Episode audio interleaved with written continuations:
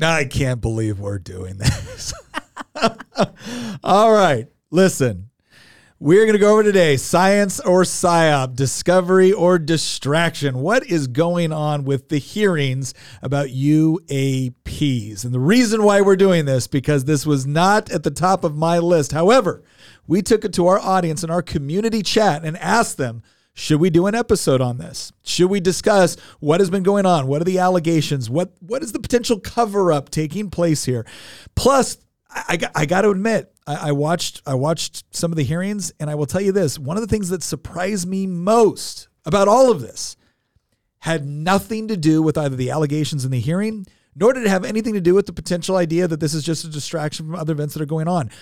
Congress, I heard one congressman in particular actually invoke a particular rule which just just could be revolutionary with respect to the way that Congress interacts with the executive branch. We're going to be talking about all of that and more on this episode, which, for the first time ever, is being powered by Good Ranchers. Thank you so much for joining us. You have the opportunity to help us drive the direction of this show. You can go to the link in the description and join our community chat. We love to get your ideas for new episodes, and we look forward to Thursday next week being episodes that you help us decide. Anyway, we hope you'll join us there, and let's get right into the episode. All right, as always, I am your host, Nick Freitas, member of the Virginia House of Delegates, but other than that, a reasonably good person. I will be playing the role of the skeptic today. With us, as always, my beautiful bride, Tina, Queen of the Bees. Yes, and I'm here to uh, stir the pot. Yeah, she. That, so pretty much her usual fury role. flames between the two opposing sides. And with us, our resident historian, political prognosticator, and ambassador to the Little Green Men, You know, I also can't believe we're doing this, but I'm saying it with a smile on Yeah. my face. You've brought it up Oh, so many times. I think he advocates. So with, within our within our community chat, it might have been a little unfair because we we threw it out there as, hey, is this something this is going on? It's getting a lot of attention, it's getting a lot of news, but for a variety of different reasons, would you like us to address it? And and I think this is something that Christian has been doing his own psyop for in the community chat for a while because it, it came back fairly overwhelming that that we should do an episode on this. And then of course we have our producer of producers, the good Hamilton, the one that doesn't like central banking. How are you That's correct. This is going to be an interesting episode. So I, I think uh, Chr- Christian and I are, are uh, we'll just say we're we're each a little bit more firmly in our respective camps than I think uh, Tina and Hamilton are. So maybe uh, maybe we'll use this as Oxford style debate and we'll figure out whether or not where, where we can all No theolocution, knockout, drag out fight. We'll straight up octagon this thing. Um, all right, hey, listen. Before we get started, I do want to say that we are very, very proud to have Good Ranchers as a sponsor right now. Just to give you guys a, a very brief background on this, um, we we've actually had quite a few people come to us and ask us to uh, sponsor different products and things like that. And our rule has kind of always been that look, we don't we don't sponsor anything unless we we've actually used it. Um, No freedom water here. no freedom water, right? Like we we like it. And one of the things that really impressed us about Ben Spell is he actually flew out to Virginia, drove all the way down to Culpeper. We did a podcast with him, and the title of the podcast was "Are Conservative Businesses Ripping Us Off?" Because we do think that there are a lot of businesses out there that kind of do this whole thing where it's like, "Oh, buy your freedom water," and they they seem to think that you should buy products with them not because they're really good, but because they're patriotic. And listen. I love it when a company is patriotic. But if you're going to go up there and say that you're providing a good or a service and you're going to say you're patriotic, then I expect you to be really, really good at it. And one of the things that we noticed when we we ordered up some good ranchers, dude, I am picky when it comes to steak. And I tried to find something I didn't like about it. And lo and behold, I, I couldn't, which was a, a very good indication, not to mention the fact that I like the way that Ben and his family have uh, started off their business. Their whole their whole story is really interesting, and they've done a really good job. And I think at a time when I know walking into the grocery store during COVID and not being able to find any meat, much less steak, uh, was certainly problematic, and that that sent me down a rabbit hole of learning more about how meat is processed, raised, and everything else within the United States. And I think Ben is onto something. He has a quality product. Um, plus, they love America, and so that is why we have agreed and are proud to actually make them a, a partner on this store. We'll, we'll have a little bit more on how you can be able to order some stuff and get a little get a little money off, maybe a little free shipping. Um, so, all right, Christian, uh, you you are the brainchild uh, behind this episode. Um, I, I'm gonna I'm gonna try to hold the probe jokes to a minimum. as we go through this. But but go go ahead, lead, lead us off. Oh boy. Okay. So so the aliens are real. No, I'm just kidding. Oh my um, God. We're not. We're not oh, going to start. I'm sorry. Hold, hold on one sec. I have something here. Oh my gosh! Oh. Oh my Oh, gosh! I didn't think that she. Hang, hang on. We'll put it on. you go, we'll, we'll, we'll put it on. There we go. Hang on. What, what what's what's what did the way that Alex Jones do it? You know the gift that I'm talking about, right? Where he's like, Wearing it. Yes. Well, that's a screenshot forever I now. can't wait to actually see me pop up on screen. I want to see what this looks like. Um, no, actually, in all seriousness, I didn't really follow this story at all until like five years ago, which sounds like a long time ago. But when you think about the whole UFO phenomenon, I mean, it's been going on since like the 40s in terms of like public imagination. There, wa- there was an article that came out in 2017 about this that we'll get to in this episode that really kind of exposed it for the general public um, in, in the modern era for the first time. And that has really kicked off everything that's led to, well, today's podcast. So this has been something that I've only recently been following. And I always just thought, oh, it's interesting. You know, it's it's it's something unexplained. It's probably something the Pentagon has, you know, under wraps, and it's probably going to go nowhere. But after that first New York Times story, stuff built. That was like back in 2017. it was it was late 2017. I believe it was December 2017, and and after that, it just kept building, and and every couple years there would be more stuff that came out, and and really like in 2021, it, it really exploded in the sense that Congress like started latching onto it and mandating that certain reporting happen, and and that that the Pentagon set up you know new offices to study this. And like i said that's that's led to today. So what we're, we're going to get into all of that in today's episode. But in order to really appreciate the the magnitude of what happened last week, we we need to address some of the legitimate criticisms that have been brought up since this all kind of exploded in June with the David Grusch allegations.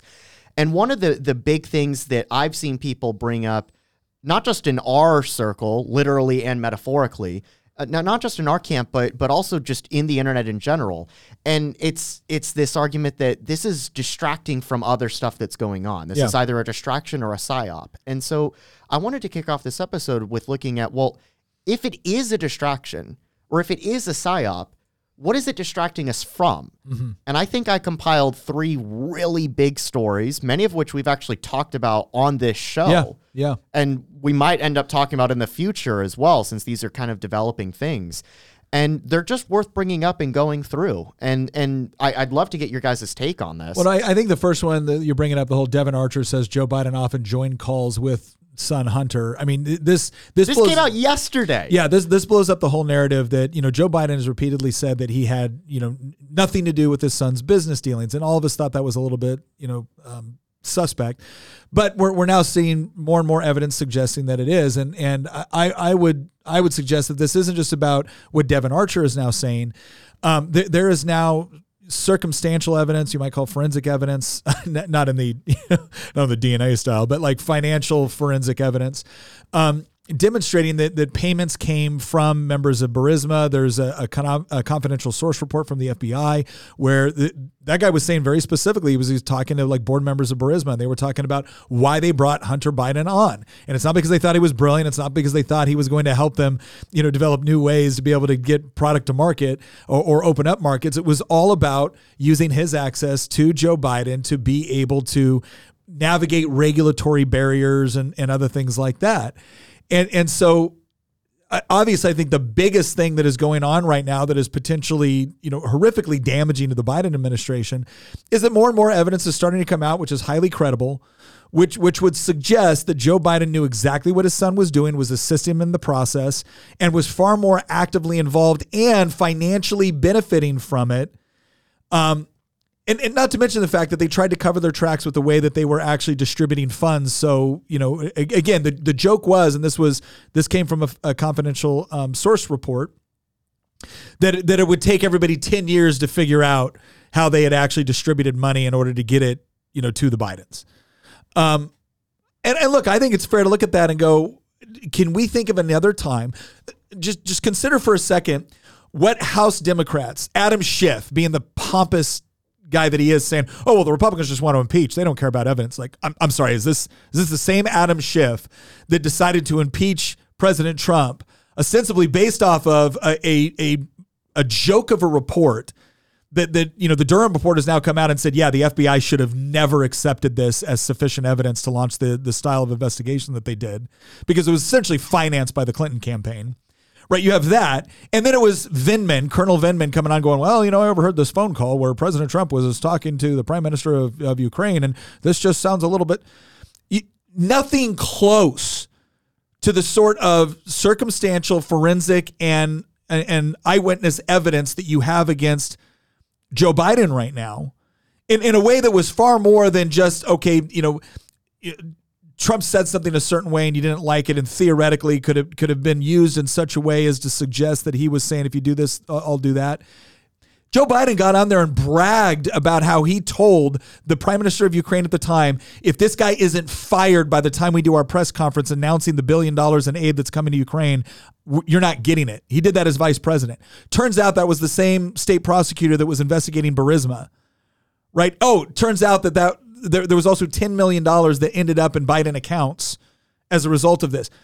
If, if you wanted a quid pro quo, you got a quid, you got a quo. Now you're just trying to figure out, okay, was, was there a connection between the two? And far more evidence that they ever had on Donald Trump. And then Adam Schiff has the, but again, you are not seeing that lead in the news as much as you might if this is so that's that's one right? Everything that's going that's on that's the first objection. Hamilton we've got another um, another story on this subject as well. This is from the new york times. Um, again just just more damning allegations about about both bidens for that matter. Um, keep, keep in mind as as joe as uh, hunter biden's business partner was come out and making a public announcement that no this was going on. It was going on exactly the way it's it's alleged and joe biden knew about it. Twitter and everyone else was banning accounts because the FBI and everything was saying this was a Russian disinformation campaign. They were banning accounts, they were censoring, they were preventing this information from getting to the public. And now that we've got more information coming out that actually it looks like everything that they were alleging, at the very least, was credible enough to where you shouldn't deliberately engage in censorship against people saying it. You want to talk about election interference? How about the active engagement of censorship? Again, if if this hearing wasn't going on, would we be hearing more about this? All right, what's the next one? The next one is about Hunter himself. Oh yeah, um, the plea deal our. Our yeah, good friend Hunter Biden is, um, and he's in even more legal trouble than his father. I mean, he's he's currently facing charges right now in Delaware, um, and it, I mean, they're, they're it's it's almost like the prosecutors on his side. Yeah. which is hilarious. Like yeah. the judge had to block a plea deal because there's the potential for more charges to be filed, and there there's been some allegations that that you know he's being given this like sweetheart deal. Um, well, and, and the, the big thing that came out about this is the judge started to ask specific questions about whether or not this would basically give him immunity from further po- prosecution along other lines. And now it put the prosecution in a very difficult place and you could tell that there was now there was some confusion between the defense and the prosecutor on what exactly he was getting immunity from and and so you can read that a couple different ways but ultimately if the judge hadn't been asking some of those specific questions you could you could very easily see a situation where not only is hunter getting a sweetheart deal about buying a drug when he was doing or excuse me buying a gun when he was doing cocaine and, and getting a sweetheart deal with respect to um, you know his deals with the irs mm-hmm. um, and avoiding taxes but then it was like, oh, and he can't be prosecuted for other things, which were, were theoretically very unrelated to this, and that would have been really bad. The third one is uh, taking us overseas, and there's two aspects of this. This is um, the, the, the war in Ukraine that's going on right now between Russia and Ukraine. Um, first one is, uh, I mean, in some ways, directly impacts us. There's been for for months now allegations of hundreds of millions, potentially billions of dollars that has been sent in either cash payments or in the form of aid, non non lethal and lethal, um, that's that's gone missing and unreported, and um, we're now we're now hearing about just a growing growing um, you know fear that that large amounts of money are, are basically being misappropriated in this war, and so the the entire Ukraine debacle that's going on right now is another is is in many ways like the third topic that a lot of people have brought up when it comes to the allegation that the UFO stuff is a distraction from from other stuff that's going on. And there's two sides of that. One side is the fun side. So we've got this article from the Wall Street Journal right now titled "With Billions Going to Ukraine, Officials Warn of Potential for Fraud and Waste." Um, And then there's something that's that's this has been going on for months. Then there's something that's much more recent that really picked up arguably just over a month ago, like six weeks ago.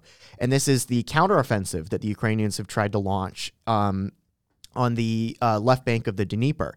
And we've got another article for that. We've actually got a couple. This is one from the New York Times. Extensive minefields impede Ukraine's counteroffensive, military analysts say. And then we've got one more from the New York Times. After suffering heavy losses, Ukrainians pause to rethink strategy. Nick, on the day that the counteroffensive was launched, this Yeah. was like late June, so this was just over a month ago. I remember I was telling you about this. This was like I think it was actually after we had recorded a podcast, um, and you told me some some really interesting things about this Yeah. that I, I I just want you to repeat for the audience because in many ways you nailed what's going on right now. Well, but, so right as they were getting ready to launch the offensive, I was like, this isn't going to go anywhere. And, and that was at that point. Remember, there was a lot of things going on, and then later on, you had a whole issue with with uh, Wagner, which is kind of like a, a quasi mercenary group that works in, conjunction with the Russian military. That were they launching a genuine coup? Was this you know, regardless of what it was, Wagner had been one of the one of the most you know um, successful elements of the Russian offensive once it had stalled and gone back to the lines it currently is around Bakhmut and whatnot. And then it was this whole idea that we gave Ukraine massive amounts of like Abrams tanks and the Germans were giving them leopards and the rest of NATO was just giving them massive amounts of munitions. And they were getting what, what was unique is they were giving them um, offensive oriented weapons, not just defensive oriented weapons. And so the idea was is they're going to launch this major counteroffensive at the time that Russia's having a problem with Wagner. They're having a problem with their own um, internal supply lines, et cetera, et cetera. And and that was the narrative. And I looked at this and I was like, no, this isn't going to go anywhere. And I remember you said, well, why do you say that? Like, well, because one, the Russians have actually done a really good job creating defense in depth. And what that means is that you you don't just have one defensive line, you have multiple defensive lines that you have to cross, which funnels people into kill zones and everything else. Not to mention the fact that the, the number one, the number one thing necessary in order to launch a, a successful offensive is you, you either have to have overwhelming numbers, which the Ukrainians did not have, or you needed to have air superiority, which they did not have. And so I'm looking at this going, the reason why, because the, the attitude for people watching this that that aren't really familiar with military, you know, tactics and, and limitations and capabilities was, well, but look how far the Ukrainians pushed back the Russians. It's like, no. The the Russians launched a major offensive trying it was basically they were trying to do a decapitation strike where it's like just destroy the Ukrainian military in the field, uh, take Kiev, kill Zelensky or, or or at least get him to leave the country in such a way to where it's you know the whole government is outside. And I remember we said back in we, we did this early on. I said as long as the Ukrainian military some aspect of it stays intact and Zelensky doesn't just flee the country, this is going to get really hard for the Russians because they had moved so far so fast. They did not have good internal lines of supply. They had a bunch of pockets of resistance. Urban warfare is a monster um, and, and it favors the defense over the offense, like all of these things. I said, not to mention the fact that you're going to get a never ending stream of things like javelins, AT 4s, other anti tank weapons that are, are going to just create a nightmare for the Russians. And they're going to have to move back to defensible lines, which will follow natural lines of terrain and things. Well, lo and behold, that's what happened. But I think a lot of people saw this as well, the Russians were supposed to win very quickly. They didn't. Then they've been retreating for months. It's like, yeah, they retreated back to lines they could actually defend. And now what you're going to do is you're going to hand Ukrainians, hey, here's a bunch of equipment that, oh, by the way, you've never trained on. We're going to, we're going to run you through some quick field training on how to use these things. And now you're going to go launch a, a really good offensive against the Russians, who are now got good lines of supply and are sitting behind very complex defense in depth. Yeah. That ain't going anywhere unless you've got massive air support or like three to one advantage in numbers. And they don't have had- either. Ukraine had none of it. And, and yet the West was pushing them to launch this offensive. And the reason why was because you can't keep pouring billions and billions of dollars into this. That you're losing that you're losing track of. Yeah, that you're losing track of at the same time that now you're going to be like, oh, we're, we're all good to go. And now it's now it's become trench warfare, and and so that's that's the you know the the, the um you know the, the the real big problem that they've got on there. But that's not the last point. There's actually another one that a lot of people have brought up recently in terms of of potential distractions, and this actually came out the day of the hearing, and this is the fact that SBF Sam Bankman Fried the man who um, you know oversaw the the complete debacle over FTX, the crypto exchange, um, he's having charges dropped on him, or dropped. Yeah. That, that were being leveled against him, they're, They're now being, being dropped. dropped. They're now being and, dropped. and in fact, multiple charges. And the most interesting one actually came out the day of the hearing, which was the campaign finance charges were dropped. Oh, you mean the ones because he was the second largest donor to the Democratic Party after George Soros? He gave a billion dollars to the Democrats in the 2022 campaign cycle. Oh, and I guess the federal government's no longer interested in prosecuting. And now they're not charges. interested in this. And that came out the day of the hearing. So that was another thing that a lot of people have brought up is that, hey, this guy fell off the radar after he got ar- arrested. And now we've got an update a few months later, and it looks like that, you know, they're no longer throwing the book at him. So those are three really important uh, points. There was actually um, something briefly in the comments where somebody brought up there was this coup that recently happened in Nigeria and um, uh, country north of Nigeria, and they're trying to shut off supply of uranium to large parts of Europe, and now there's threat of military intervention from other African countries. So there's other stuff that's been going on that that aren't just American related that are happening around the world that, that again people have brought up as potential distractions. So that's where we are in terms of like the meta news cycle right now. Um, but so that, so yeah, those those are the three major. Th- I I would agree. Those are the three major things that are are potential things that are being distracted from as a result of these hearings. And if you want a great distraction, that I would highly encourage you to look at Good Ranchers. And here's why.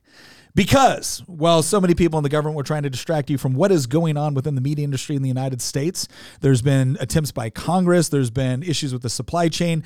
Good Ranchers has actually developed a very, very good internal all American supply chain for the meat that they raise and get to your table. So if you're looking, if you're looking for a, a way to ensure that no matter what happens in the world, you can get steak, because quite frankly, that's very important to me. That's very important to me.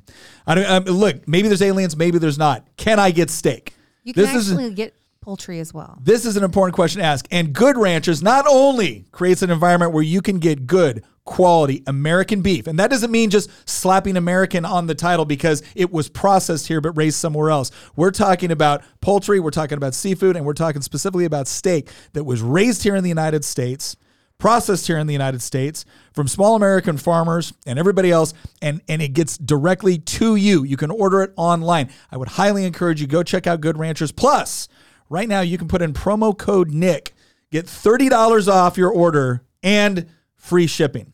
I'm just telling you, there's there's no better distraction than an excellent tomahawk steak from That was awesome. um, I, I remember when, when we were okay. I, I'm, I'm going to bring this up because this is actually like I think kind kind of funny. When when we were talking about how you know we got our first sponsor for the show, and and I heard about the details of the deal yeah. um, that we were given. I I was like, oh, I might actually go order some myself. You mean the We've promo ordered- code, right? We've Yeah, ordered it before. I, yeah. wrote a I wrote a comment in the chat because I was like, I need to remember this timestamp so I can actually go back and use this promo code. because we've been paying full price. What the heck? um, no, that that was that. All was, right, so those are, those are the three distraction points. Now we're going to get into the recent allegations. All right, Yes. Christian. So here's why. Okay, he- here's he- here's why I don't think this is a distraction. Because this has been going on a lot longer than the 24-hour news cycle of the last week. Sure. There's there's two there's two points on that. First off, everything that was just listed here is very recent breaking news. This is a topic though that goes back, well, in some ways goes back almost a century, but in in more recent history goes back to at least 2007, and we're going to get into this in in this episode. But um and and and then in a more public sense since 2017. Yeah. But then there's another reason why this is not a distraction. No, think about all of the links, all of the news stories that I just went through. Every single one of these was covered by a major mainstream media outlet. Mm-hmm. It's not a distraction because they're covering all of these things that they're supposedly distracting from.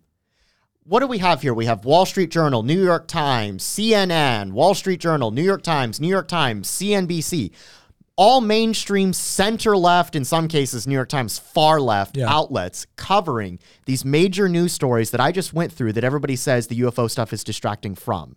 So I have a really hard time believing that the stuff that Grusch came out with and the stuff that's been going on since 2017 is distracting from any of these other things because all of these other things are being covered by the mainstream media right now. I mean, I think the argument is not that.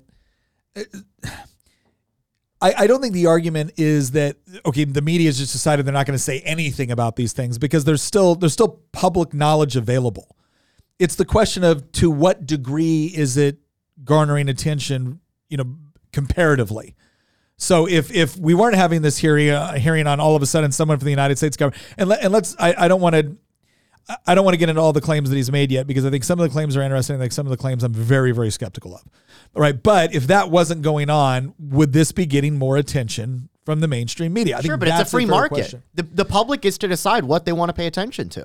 Well, and I think there's significant public interest in the idea that the Pentagon has quietly misappropriated funds and secretly held withheld knowledge of certain programs from not just the general public but Congress itself. Okay. And I, I, I think that there's a reason that the public has an interest in this. And that's not a distraction. If anything, the real psyop has come from the fact that for 70 years, the federal government actively worked to ridicule discussions on this topic and portray it as nonsense, fantasy, pseudoscience. But before we jump into the the just knockout debate that, that you and I are probably gonna, gonna have on this, Yeah. let's actually talk about what exactly are these allegations. Distraction or not, Yeah. there's something that has come out very recently, right? There's this man named, um, actually, you know what? We'll, we'll, we'll start at the beginning. We'll start even before Grusch. In 2017, December 2017, the New York Times came out with an article titled T um actually this is the the link that'll get us to the um to the actual news story. Hamilton, if you scroll down, this is my fault. I, I gave you this in order for us to to seamlessly be able to there it is. Glowing auras and black money. Um, if you click on this, this is the original New York Times article from December 2017. The reason I sent you this was we wouldn't get paywalled if we went this way. Sure. Um, because I'm absolutely not going to give the New York Times a cent of my money. Um, anyway, so uh, the the article's titled "Glowing Auras and Black Money: The Pentagon's Mysterious UFO Program." I encourage anybody to actually like read this if they haven't yet. It's actually a good article, in part because it was written by people that don't work for the New York Times, but were just contractors for just this article. Yeah. So it, there's no like bias or anything in this. It, it it's a really good article, and it what it exposed was is that there was a, a UFO investigation program that the Pentagon had quietly been funding since 2007. And that program was called ATIP. And um, ATIP stands for, um, uh, what it stand Advanced? Aerospace Advanced Threat Aerospace Threat Identification. Identification Program. It took me a second to remember it. ATIP ran from about 2007 to 2021, 2022. And then it ended up folding into a successor program that we'll get into in a second. But what was interesting was is that in 2007, UFOs were considered total bunk, pseudoscience, nonsense, realm of fantasy in Well, Hollywood. Okay, but can we make a distinction here? It's because UFO has become synonymous with alien spacecraft, right? There's a big difference, but there's a reason why they've switched to UAPs, you know, unidentified aerial phenomena. because they want to destigmatize the phenomenon. Because there there is a difference between saying I saw, you know, aircraft of unknown origin, right? I don't Which could mean I don't know what country it came from. We weren't able to effectively identify it. Like that's not a MiG twenty seven, right? And it was it was engaging in aerial maneuvers, right, or jamming techniques or whatnot. That, that seem to possess a, a level of technology that we don't currently have or that we're not currently aware of that is a perfectly reasonable thing for the government and specifically the military to be interested in. If you have if you have one of your fighter That's my point, pilots- though, Nick. Yeah, if you have one of your fighter pilots saying, "I don't know what the heck that just was." Okay, does anybody know what it is? Right, hands up. Does anybody? Oh yeah, that's part of this program over here. Oh yeah, you're flying close to the test site. But when you have a situation where it's like, okay, I don't know what this aircraft represents. Yes, that that is clearly and what we would call an intelligence guy. And again, I I used to do some work in Army special operations and, and Army intelligence, and yeah, we'd call it an intelligence gap. And obviously, there would be efforts that we would take to try to learn more about that. Yeah.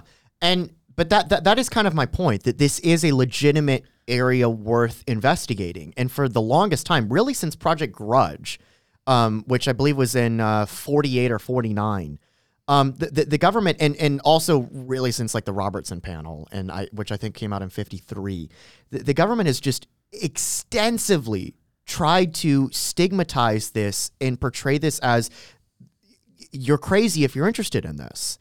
And that, there's no value to be gained from looking at things that are, you know, happening in the sky that we can't currently explain.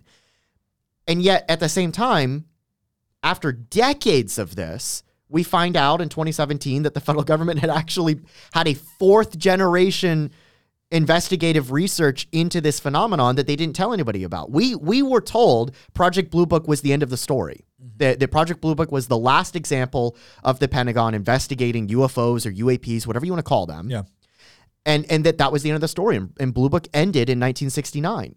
And then we find out in 2017 that the government had secretly, without been telling telling people, that they had been funding another program, a successor to Blue Book, to investigate this phenomenon, which raised a lot of questions. We were told by the government this isn't an issue. In fact, we were told there's no such thing as UFOs. They don't even exist, that they're hallucinations, hoaxes, or weather phenomenon or balloons, right? And then we find out that they are investigating this. And then things got really interesting Well, okay, w- real quick on that. Let me just uh, there, there's two things Okay. of, of interest here, right? So this is I'm gonna I'm gonna go at this and like okay, Occam's razor. What's the most likely explanation for this? Did the government, especially at a time when we were going, one of the things I think people need to understand is that we went from the Wright brothers, you know, flying something that was you know made out of, wood and like paper. Right in, in the what what was it nineteen nineteen I, I it was, can't it was first decade of the 1900s. Yeah, for, for, first decade, very, very early on, right? That's that's where we started, Kitty Hawk, North Carolina, and and like within seventy years, we had spacecraft. So you're you're talking about, I mean, think about that just for a second. No flying machines for the first eight thousand years of recorded human history, and then the first successful flight that we have, we go from that to spacecraft, right? So are you saying To that the shuttle. US in one lifetime? the lifetime. military latched on to all of this and started conducting um, tests and various things like that, and then people in rural areas who had never actually seen an airplane and things like that, um, or or it was such a rare sighting, you know, that as far as they're concerned, it's propaganda that they they It's- it- exist, and then they see something in the sky and and Yeah. Somebody's been reading my meeting notes, unlike Nick over here. You know what Tina's referring to? Maybe I don't. I don't know if she actually is, but um, there there was a mass UFO sighting that took place in the 1890s in the U.S. Yeah. uh, about these things that are are known as mystery airships. There's actually newspaper clippings. Um, it was covered heavily in California, but it, it stretched all across the West to the Midwest. Thousands and thousands of sightings of these massive, like cigar-shaped objects in the sky. This is decade a decade before, Yeah. um, before the airplane, and and everybody thought at the time that that these objects are an invention of a a genius inventor who was not yet prepared to reveal his invention. In fact, a lot of people thought it was it was um, Thomas Edison. And there was so, there was so much um, uh, pu- public uh, you know pressure on Edison that he had to put out a press release sternly denying that these things were his creation. Yeah. And so I, the reason I bring that up is because there's been public sightings of things in the sky that we don't know for well, technically for for 2000 plus Sure. years. If you read the writings of like Livy, he talks about things like I, I- believe in the lead up to the Second Punic War, he talks about these like ships in the sky um, that the Romans interpreted as as an omen, Yeah. basically favoring them to to go to war with Carthage, and th- th- This is when the sacred chickens didn't give us the Yes, answer they this is, and then the sacred chickens, you know, told told uh, uh um I think it was Pulcher, you know, don't don't fight at Drepana, and he decided to pitch him overboard and then get wiped out. But like, um, point is, is that actually that might have been the first Punic War. Correct me on that. I'm not an expert in the Punic Wars, but anyway, point is, is that like there's been claims of things in the sky for thousands of years. Sure. And and and in a more documented, more scientific sense for over a century. okay. And the Pentagon, for a long time since the 50s, has stigmatized looking at these things. And I think that that one thing that frustrates people that are more open to this is the idea that if you're interested in the topic, that makes you a lunatic. No, okay, Well, so can- okay, hold on. I want to know when, like, the first people who said they were taken up into aircraft. And got things like anal probes and such. That's a Oh, Where lot did all more of this recent come thing. Here we from? go. And I'm much more skeptical of that type of are the stuff. are these government experiments as well? Gosh. Probably Probably. not. And here's, here's Queen of the Babies. Somebody, A- A- Abby asked in the comments, "What sacred chickens?" I want to read about it. Oh, yeah. When we do a history podcast, I will tell you the story of the we, sacred we chickens. will talk about how Romans decided whether or not they were actually going to go. It's into actually a battle. really funny story. Yeah, but no. uh, So but the point the point that I'm making is that the, there can be there can be rational reasons why the government would engage in, um, you know, operations to cover up high tech military equipment that they're testing within areas which you can't always keep from the, the sights of people that are then going to report it or, or design stories around it and everything else. So I, I'm not someone that says that this isn't interesting. I'm not someone that says that we understand or know everything that's going on. I don't believe those things. But I, I also think again I'm, I'm looking for what I think is probably the easiest um, you know again it's that whole Occam's razor right? Like what what is the easiest explanation of this? And and it's not as if the government and, and, and you know again I think the government is is completely capable of engaging in reckless and and immoral and unethical behavior. Um, I think sometimes though one of the things that um, you know Winston Churchill said that the truth is so important that sometimes it needs to be guard, it, it, it needs a bodyguard of lies, and he was referring to like operations that were taking place in World War II, like the the amount of elaborate deception operations that took place before D-Day, for instance, was was incredible. Um, you know, Sun Tzu writes about this, like deception. So you you can see why the government might engage in in a deception campaign in order to hide, you know, again, high tech military equipment that they don't necessarily want to get out. Right? That's Definitely. Which is why we need, uh, we each need to be making our tinfoil hats in order to guard our brains from Oh my all of these waves. Actually, you guys, okay, Oh, sorry no. to derail us real No, no, quick. no, no, no. I want to hear it. I don't. um, have you guys seen all of the the ads for these beanies that that block the 5G signals and everything? No. What is that actually a thing? Yeah, who's that guy that you guys you always love, Hamilton? That's like the business guy. Hormozi? YouTube. Hormozi. or Mosey? No, it's that Or other Patrick one. Bet David. Gary V. Gary V. Oh. They they always talk about how Gary V wears this um, Beanie. beanie and it has these fibers in it that block all of these radio waves. I got I got one they- better. I just on. now They that's prote- crazy. They protect your Aliens, brain. not crazy, but that is crazy. Here's the thing: is I feel like we're being panned. You know what I mean? Like I feel I feel like they're going, "Hey, I have a new spin on this tinfoil hat oh, thing. they're gonna sell beanies with. Let's sell these be- beanies at sixty dollars a pop." You know, you know how I block 5G. I live in a rural area. We're having so many people in the comments be like, "I want a tinfoil hat." We'll put that on the on, on on the store Hey, I- site if we I've- ever make I've- one. Yeah, I've got a new product idea.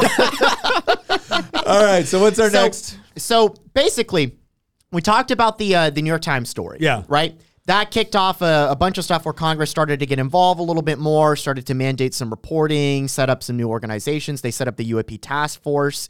Um, uh, the, the UAP task force then became AARO, the um, Yeah. Uh, all all domain anomaly resolution office. Well, there was one guy that worked for the UAP task force um, who helped write the 2023 NDAA, the National Defense Authorization Act, that required some of these uh, reporting metrics, and I believe also set up and funded AARO. This uh, this guy's name is um, David Grusch. Uh, he is an intelligence, well, former intelligence officer um, who also served in the Air Force. Uh, he was a decorated veteran of the Afghan War. Um, and he came out in June of this year, so almost exactly two months ago. We've got the original article from the debrief. This was the first thing that came out publicly about him. This article from the debrief says intelligence officials say U.S. has retrieved craft of non-human origin. And Hamilton, if you scroll down, we're not going to like read through the entire thing, but we're we're just going to briefly, uh, you know, show the extent of this. There's the picture of David Grusch there. Um, if you keep going, Hamilton, this is a very interesting article. I actually encourage everybody, whether you're a skeptic, real quick. So a- scroll up a little bit. Okay. do you I know just- any of these things? So scroll up a little. There, there- here's one of the things I, I want to. There, there's two things real quick that I want everyone to understand something. There, there are a couple. There's terminology that people use to give credibility. One is decorated combat veteran. Okay. I, how do I say this without being a jerk? Just, gonna just be a be a jerk now, jerk, aren't you? honey. Sh- okay, listen. Lean into it. The- Are you going to try to people- what- discredit him? No, what people think when they hear decorated combat veteran is Purple Heart. Medal of Honor, right? Silver Star, Distinguished Service Cross.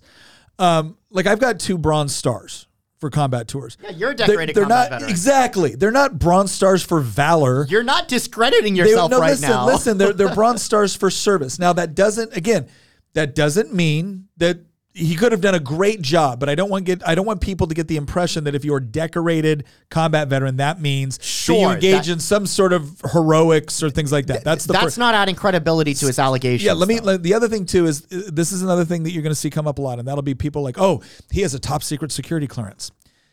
Can I just tell you right now? Like, I've had a top secret security clearance. I've had a TSSCI, which stands for Secured Compartmentalized Information.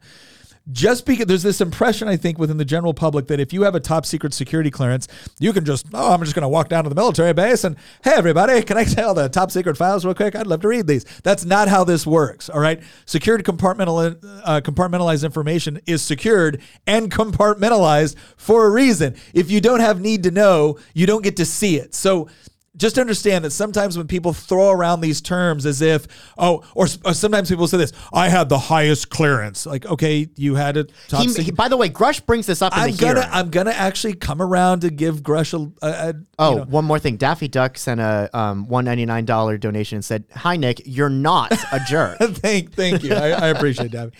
But the, the the point is is that I, I want people to understand just because someone has a top secret security clearance or just because people have that doesn't mean they get access to all information. Having said that, the reason why they're also pointing this out is because he, he did he served in the military, served in the Air Force, he left as a major. Um and and the other thing that that he did is that he did have access to certain programs that were relevant to the topic he's speaking on. And so that that does add a certain level of credibility to what he's saying. But just so you know, just because someone says, "Oh, I, I had, a, oh yeah, I'll tell you right, I had a top secret security clearance," okay, great. Did you have access to the information that you're talking about right now? Because I, I, yeah, I had access to certain information at different times that were relevant to my field, which was largely counterterrorism, unconventional warfare, counterinsurgency. That doesn't mean I could just like go up to the Pentagon and be like, "How you doing? I'm here to read all the stuff you got about aliens." Right? Like that's not how that works. That actually brings me to the whistleblower complaint. So this article was the first time that we heard about him in public, but the reason that we heard about him was because he filed a whistleblower complaint with the Inspector General of the I believe of the intelligence community. Yeah. And he claimed that there were elements within the Pentagon that were hiding what he calls a crash retrieval program. yeah. And the reason that he came to this conclusion was he worked for the UAP task force. He was actually, I believe, the Air Force's liaison to the agency that Congress had set up to investigate this topic. Yeah. And in the course of it, he spent four years working on that. And I um and and and what the conclusion that he came to was there is again a top secret program, but not not you know everything that's top secret. There's different compartments within that, right? They call it stovepiping. Yeah. And so he had access to a lot of stuff, but he did not have access to this program that he was told from other people working within the government that existed. He requested access to that program because, again, it was his job to investigate that. This was literally his job Yeah, to well, investigate and that's this. when you look at it. When it talks about the national recon, he worked for NGA, National Geospatial Intelligence Agency, worked for National Reconnaissance Office. You know, again, and and, And he, he served on the UAP task force. Yeah, and he served on the UAP. This this all suggests to me that when he talks about having appropriate clearances in order to look at this information, he, he had the the right expertise at the right agencies with the right clearance to be able to access this stuff. And I, I think your larger point is this is a whole lot different than somebody saying, I was a fighter pilot flying an F 18 once and I saw something suspicious, and now you should believe everything I believe about UAPs. And it's a lot different than you know some anonymous person getting on Reddit and being like, "Aliens are real. Here's the proof. They're covering it all up, man." Like, like this is a guy that worked within the government. Yeah. That his job was to execute Congress's mission to investigate this because Congress finally got interested in this topic after that 2017 news article. He did his job. He found out in the course of his studies. He claims he spoke to over 40 people that he says are firsthand eyewitnesses um, who have knowledge of this type of stuff. And he concluded there is a crash retrieval program that he was not afforded access to. So he filed a whistleblower complaint arguing that the Pentagon, certain elements, were hiding certain programs from not just the UAP task force and eventually AARO, but Congress itself. Yeah. That is a whistleblower complaint that is still ongoing. But when this article came out, that was That was the- created yeah. some some waves, right? It it it, it, Well, it, and can I- kicked off everything that's led to today. And well, I can I also say that this is you and I see this point a little bit differently. And it has to do with the inspector general, right? You, you see it as the inspector general actually looked at this whistleblower complaint And said that it was urgent and credible. yeah, urgent and credible. All right. So one could argue based off of, of his access to classified information and the role that he played within this very specific field, that adds the credibility to it. The the urgent has to do with uh, again, it- variety of reasons. The thing I now a lot of people look at them like, oh my gosh, this adds another level of credibility. It could. It could also add a- another level of skepticism, um, because I, I'm curious is is this just the first time somebody has launched this kind of whistleblower complaint with this sign of access to the data? Because the other thing to remember in mind is David is not in, in nothing David talks about is he talking about his personal eyewitness experience. It's from him interviewing over 40 witnesses. And he makes that very clear. He doesn't try to hide that 40 witnesses. But for an inspector general to suddenly say, right? Because as you pointed out, it's not like this is the first time, you know, we can we can at least infer that similar things have happened or similar accusations have happened. But now an inspector general said not only is this credible, but it's urgent. Congress needs to know about this immediately. Okay, may, again, maybe you have a good inspector general that just looked at this data and said, "Yeah, I think this is is relevant." It's worth noting, but it could also be Sure, I know that a lot of people m- might argue like, "Oh, this is part of the psyop," but I, you know that that really gets to just there's so little trust with any institution Yeah. that no matter what happens, you know, I have a feeling. In fact, there's people that actually literally believe this. I have a feeling, hypothetically, an alien could come down from Earth, land on the White House lawn, walk out of the flying saucer, and be like, "Hi, I'm from you know the Alpha Centauri system." And people would say, "This is a government psyop." yeah, of course. It, it is the equivalent of of it, it is the equivalent of there's so little trust within any institution at the federal government. The federal government could come out tomorrow and say brushing your teeth at least once a day is good for your teeth and gums. And there would be a segment of the population that would say, I'm never touching toothpaste again in my life. I have no idea why that would be. It's not like the government's Oh, no, no, ever good lied to us. I mean, the government has always been perfectly transparent. They always give us all the facts and data. I and, did- and they never use propaganda on our own people. So why in the world There was would one- anybody be, you know, Skeptical? skeptical There of was- There's a, something there's the a difference government between says? being skeptical and and being doggedly hostile to something because it it, it goes against a, a meta narrative that you've it's created because for it comes from the government. Well, okay, yes, but here's and that here's is what- not sufficient reason to discredit or disbelieve something. Here's what I will say. So in in oh gosh, I can't believe I'm doing this. All right, so in Christian's oh, defense, Oh, do you need do you need this? Do you need this, honey? No, we are not going to. Here you He go. is in office. If we do that, No. if we do that, the Democrats are going to run ads with. The, here's here's what I'll say. There there is a okay a- again having having operated a, a little bit in in different spaces within um, combat operations and whatnot. There, there's a couple different ways to run psychological operations. Right, that's what we mean when we say psyops. A, a psychological operation is generally rooted around trying to to motivate somebody in one way or another to to believe something and to act on that belief if you get to a point where you've you've destroyed credibility in one area, you can still motivate someone to act off of a particular belief, and that's the that's what we call the whole reverse psychology, right? I'm going to tell you the opposite of what I know to be true, um, or We or do the this op- with children. The opposite of what I want you to do, because I know if I tell you to do the thing I want you to do, you won't do it. But if I tell you the opposite, you'll do it. So there, there again. We we should be we should be wise across the board and understanding on the way the various ways that people can be manipulated. we, we we do this with children all the time. Yeah. Right. You know, ch- children are are you know incentivized to push boundaries, right? And so if you say don't do this, in some ways you're incentivizing them to try to do it. It, it, it, gets into the reverse psychology. So I, I all that I'm saying is the government taking a position on something one way or another is not at all sufficient reason to believe or disbelieve whatever it is that they're saying, depending Okay. on your level of trust within the government. That is right. not sufficient reason. The other point that's worth bringing up is there are warring factions within the government. There is no consensus on the government. Uh, there is no government n- message that's being broadcast to the people that aliens are real or that this is all a, a psyop. There's there's a faction within the government that is pushing for disclosure, whatever that means. Yeah. That i- people like Grusch fall in that category, and then there's a faction within the government that is pushing debunking. And those two factions are at odds with each other, and they have been at odds with each other since, I mean, arguably since since Project Sign Yeah. in 1948. So that's just worth noting that there, there part of the reason this is so crazy is there is no consensus in either the private sector or within government itself. Um, Daniel Clark says, Nick and Tina, I respect y'all uh, so much. Y'all have tons of uh, tons in common with my parents. Love y'all. Christian, you're awesome. Well, thank you, Daniel.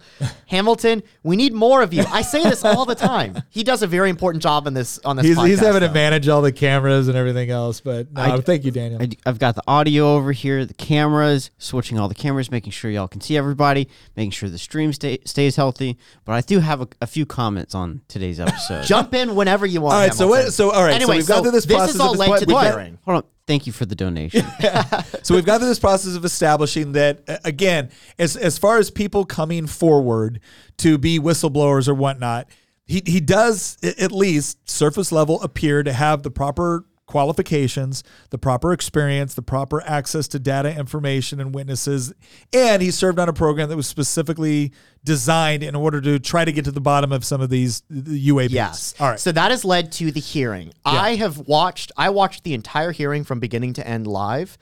I know that I'm the only one at the table that has like watched the entire thing from beginning to end. Nick has watched a huge chunk of it. I think over half. Uh-huh. But I identified a few clips from the hearing that I want to play and get y'all's reaction, and also potentially the audience's reaction as well.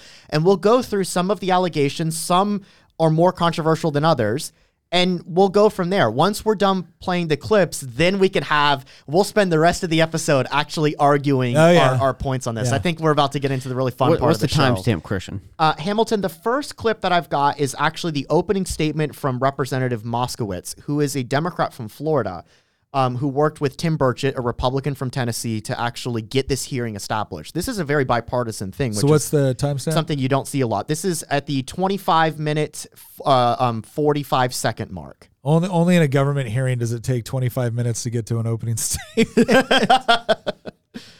All right. Witnesses have a unique opportunity to share the perspective. Oh, sorry. This is actually Garcia, um, and the their other experience- Democrat. This is the ranking member Okay. of the committee. Sorry, just wanted to clarify. the American people.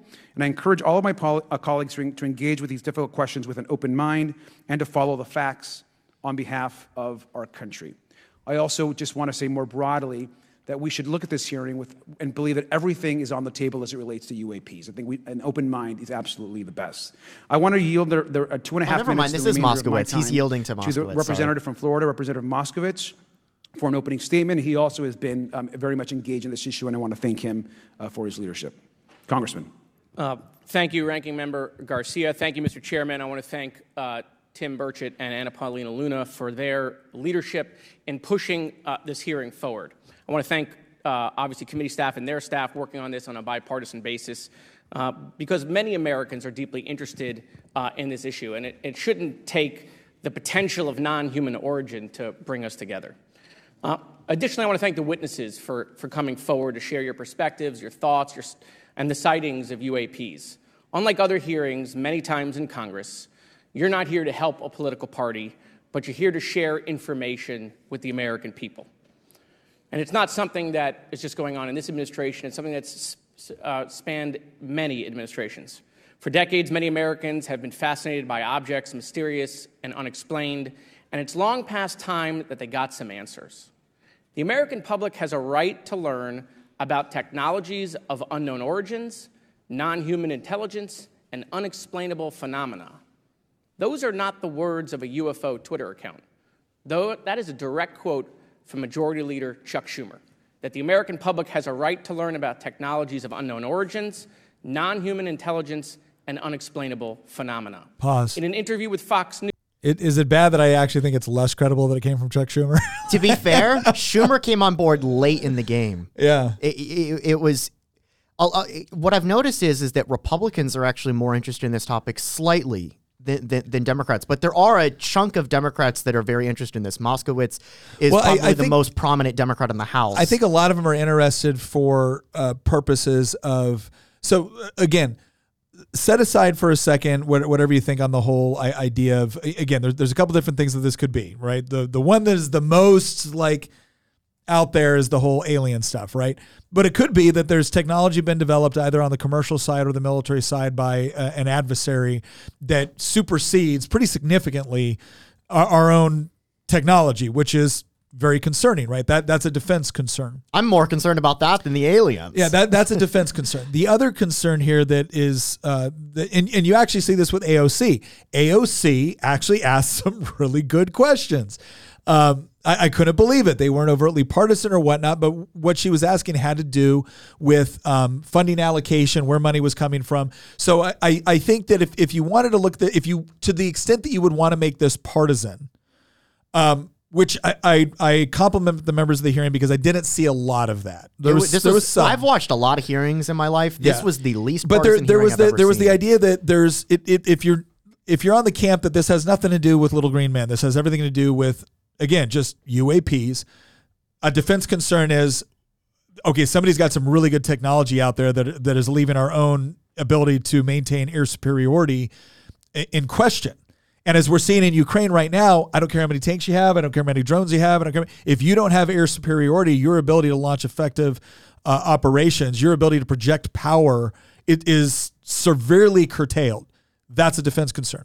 Another has to do with the concern with respect to how are funds being allocated to all of these various things. So either we're creating the aircraft, in which case who authorized this and how much money has been spent and what's been the the RO the return on investment, you know, the the theoretical fiduciary duty that Congress has to the taxpayers, not like they really care about it. And then the other side of this is people that just again are, are already don't like the Department of Defense, don't like defense contractors, see them as a huge black hole for tax dollars, and this is a, as a mechanism of finding out how money might be misallocated, right? And so you actually saw a very good. And bottom line is, we should be concerned about both of those things. You should be concerned about U.S. being able to maintain air superiority within any sort of conflict that we find ourselves in. You should also be concerned with respect to the, the horrible track record of, of the Department of Defense with respect to, you know, coming out at the other side of an audit, uh, having done a fairly good job of tracking where all the money is gone. So those those are both valid concerns that came out, I think, in this hearing. Yeah, uh, Hamilton. We've got the the next the, um uh point that I want to bring up in this podcast, and this is when we start getting into the questions, not just the statements. It's Yeah. funny how we don't get to questions until an hour into the uh, i- i- into the hearing. That's the way the Congress Yeah. works. So, by the way, um, just to give people an idea of, of who's here, the gentleman in the center is David Grusch. He's the guy that came out with the explosive uh, whistleblower complaint in that article in the debrief. And then the two men to his side are um, former pilots. One is uh, former commander um, David Fravor, and the other one is Ryan Graves. Graves runs an organization, now private organization, that is trying to collect and categorize um, sightings of UAPs and UFOs from the general public, especially commercial pilots, Yeah. because currently there is no reporting system for this type of stuff. Um, and Fravor witnessed firsthand the Tic Tac incident Yeah. in 2004.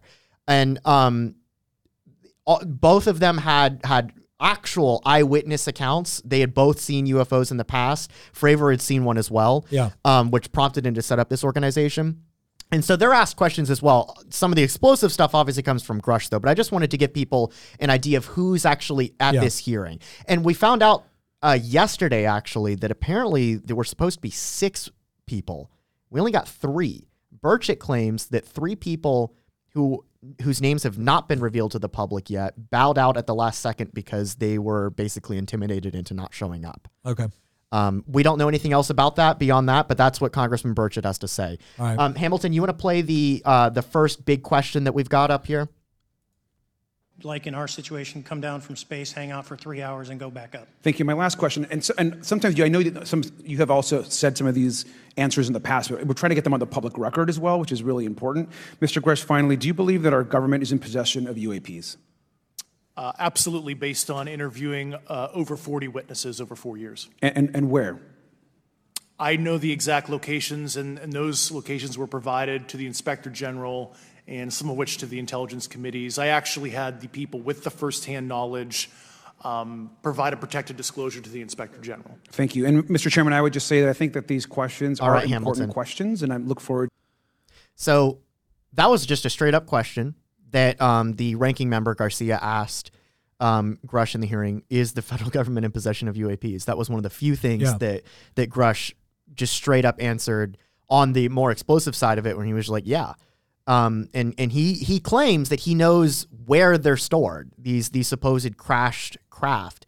Um, he he has not revealed the locations, but he said that he did in the whistleblower complaint, and that he's willing to share that information to the members of Congress in a in a secure in a SCIF, Yeah.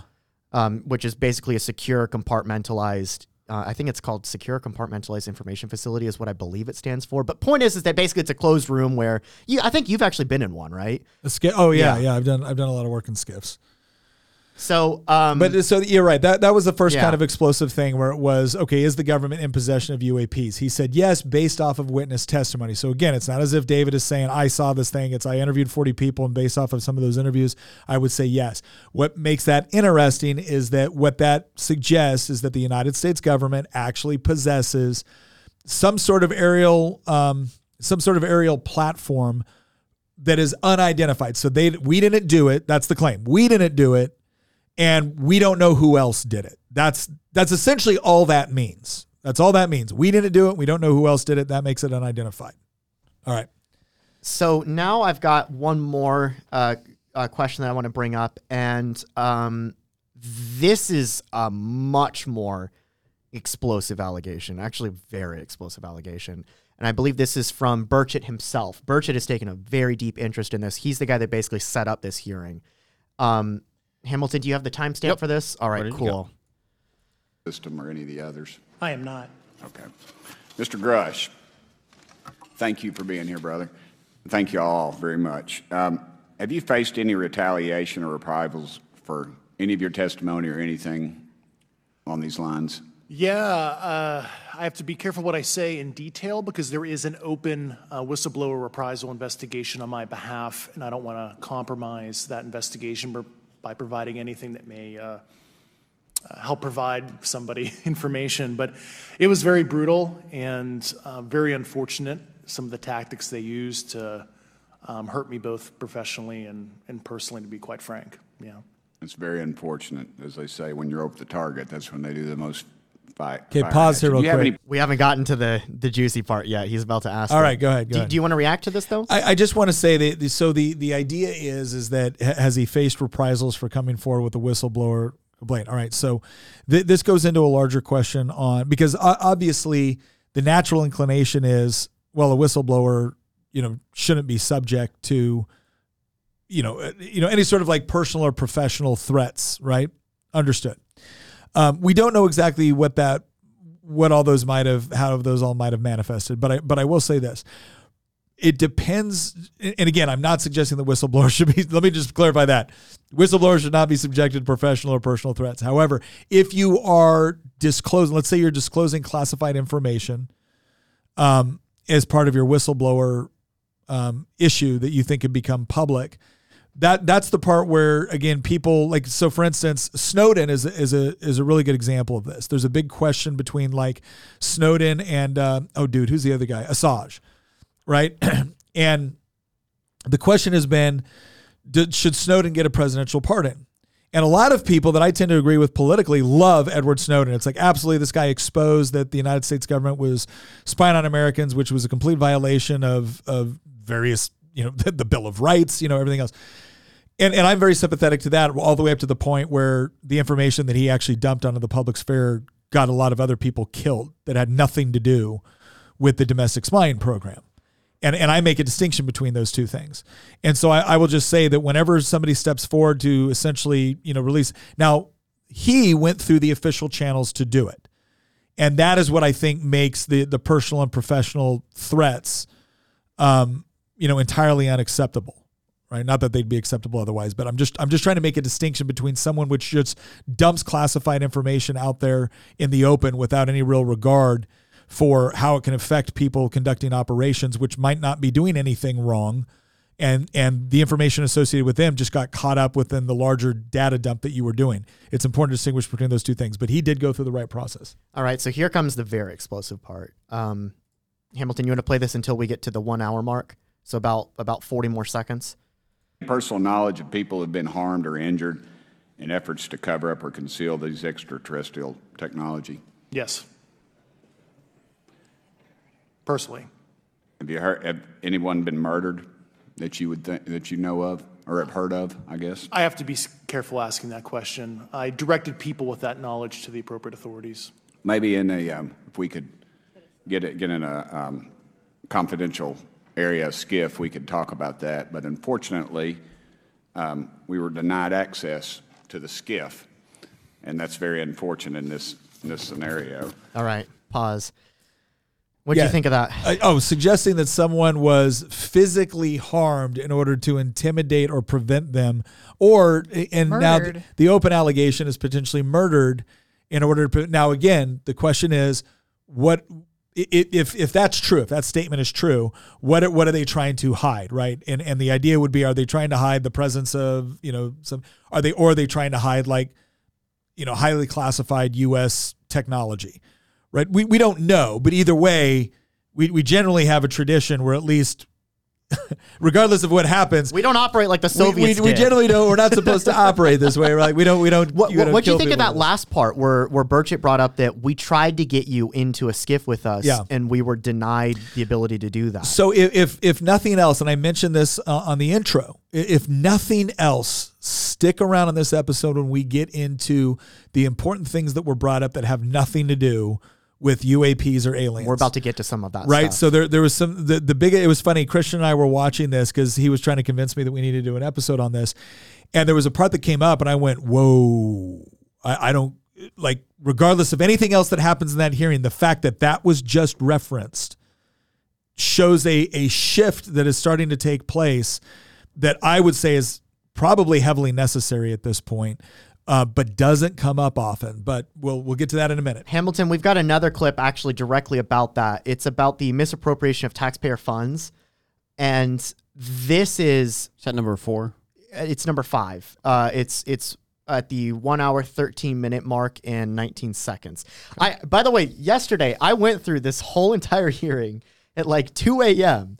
to pull these timestamps in order to help us get to what I think are the most important part, uh, parts of this hearing that that quite frankly I think our audiences you know it should should, should actually take a look at that I think you know gives them some value here. Yeah. Um, this is possibly the most important part of the hearing Okay. as it relates to things outside of the whole U- alien claims. This is crazy what he's about to say here. No, no windows, no seams, no nothing.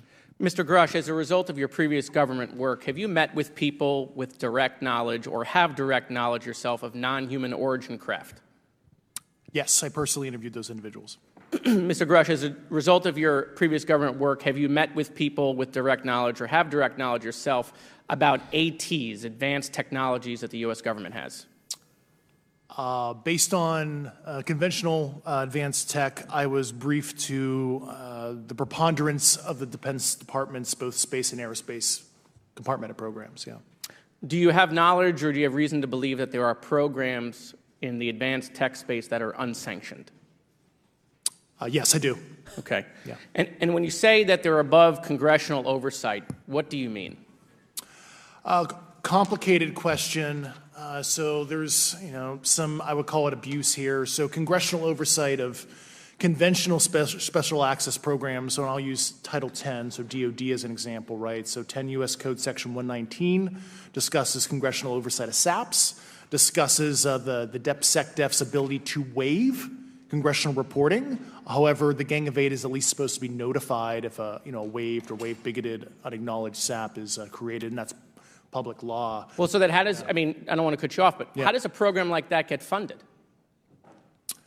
I will give you generalities. I can get very specific in a closed session, uh, but uh, mis- misappropriation of funds and uh, Does that mean self-fund. that, does that mean that there is money in the budget that is said to go to a program, but it doesn't, and it goes to something else? Yes, I have specific knowledge of that. Yep. Do you think U.S. I, I'm sorry.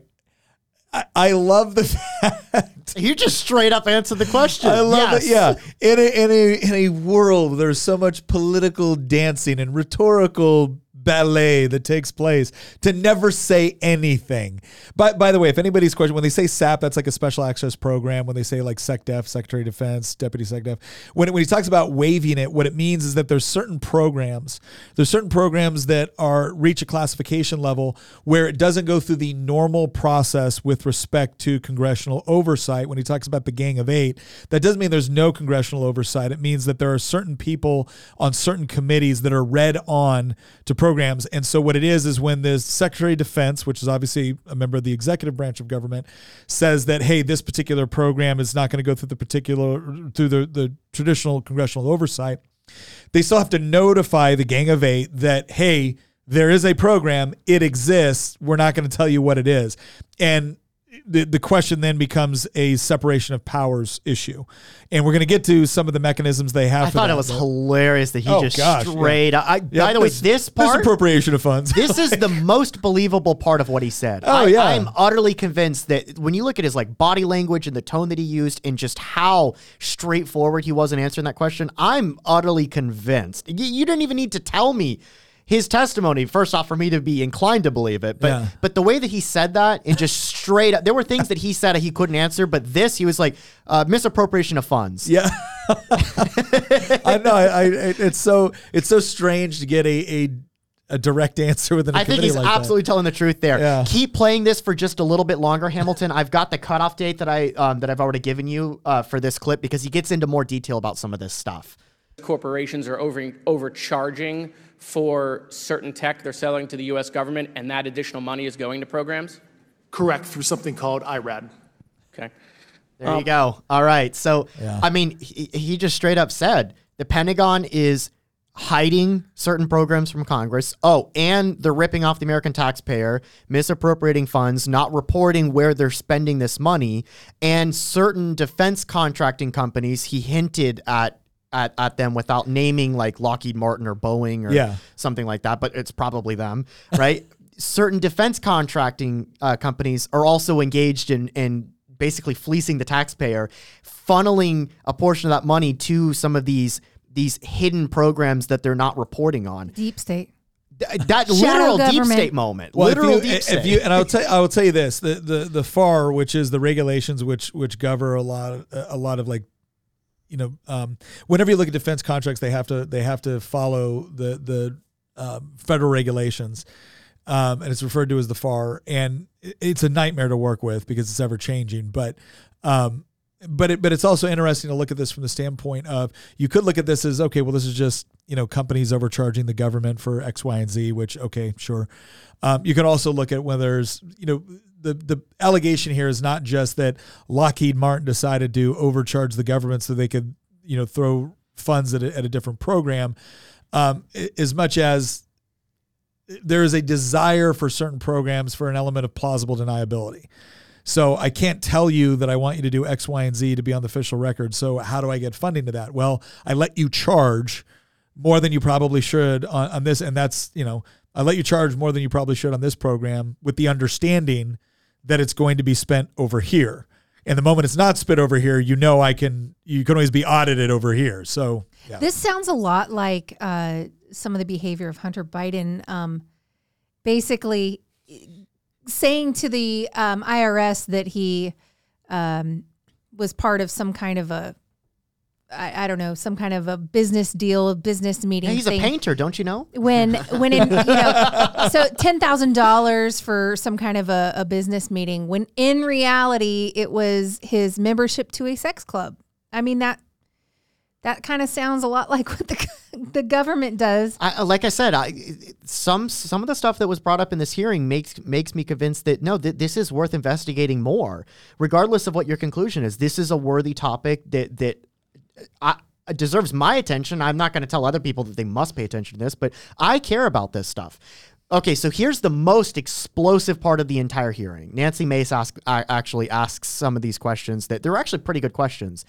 And yeah, th- this is like the crescendo of everything. Uh, so we're going to play this, and then we have one final set of clips that are going to get us to some really interesting mechanisms through which Congress might actually try to rein in the executive branch on all of this stuff. And and when we get to that, we'll wrap up the the hearing, the hearing portion of it. So Hamilton, you want to go ahead and play it? I've actually never seen anything personally, believe it or not. So. All right. Um, and then do, do you believe there's an active disinformation campaign within our government to deny existence of UAPs? Yes or no? I don't have an answer to that. As previ- previously stated publicly, yes. I think previously with like Project Blue Book, yes, but currently I don't speak for the United States government. Okay. Thank you. Um, I have a few questions for Mr. Graves. Um, what percentage of UAP sightings, in your belief, go unreported by our pilots? This is an approximation based off of my personal experience speaking with a number of pilots, but uh, I would estimate we're somewhere near 5% reporting, perhaps. So, like 95% basically don't report seeing UAPs? That's just my personal estimate. Um, in the incident off Virginia Beach, do you believe the Navy took the danger to your aircraft seriously after it was reported? Absolutely. Um, a few questions for Mr. Fravor. As an expert naval aviator, have you ever seen an object that looked and moved like the Tic Tac UAP? No. Did the Tic Tac UAP move in such a way that defied the laws of physics? The way we understand them, yes.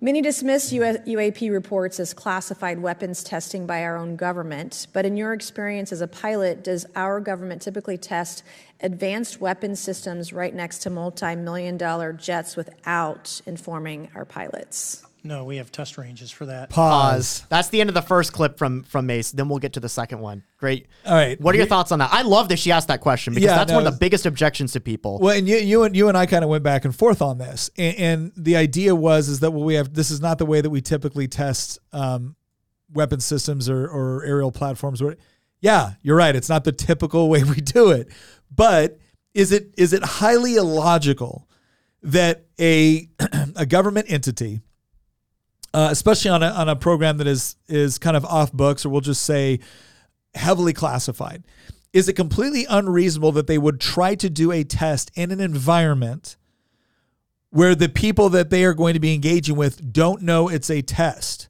The answer is no, that is not illogical. In fact, there's a lot of ways where it actually makes sense. Now, is it potentially reckless? Yes. Is it potentially unethical? Yes. Is the federal government capable of engaging in reckless and unethical behavior? Never. Yes. Never. But but here's here's what I would say. Let me let me give you let me give you a practical. Let me put this in the best case scenario. You have developed a system. You've developed a, an aerial platform unlike anything else within the current U.S. arsenal. You're, you're testing its capabilities both with respect to movement, its detection by radar, um, and everything else. You can do that all within a test environment. The problem with the test environment is that everybody engaging in the test environment knows it's a test environment right? And that affects the way that people conduct operations. It limits the sort of access that you have to various systems, everything.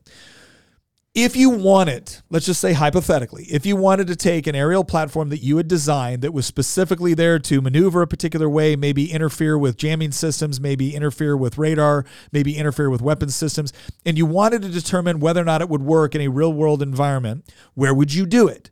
Well, you would do it around the bases and whatnot where you where you know typical training routes, typical training is going to take place, right?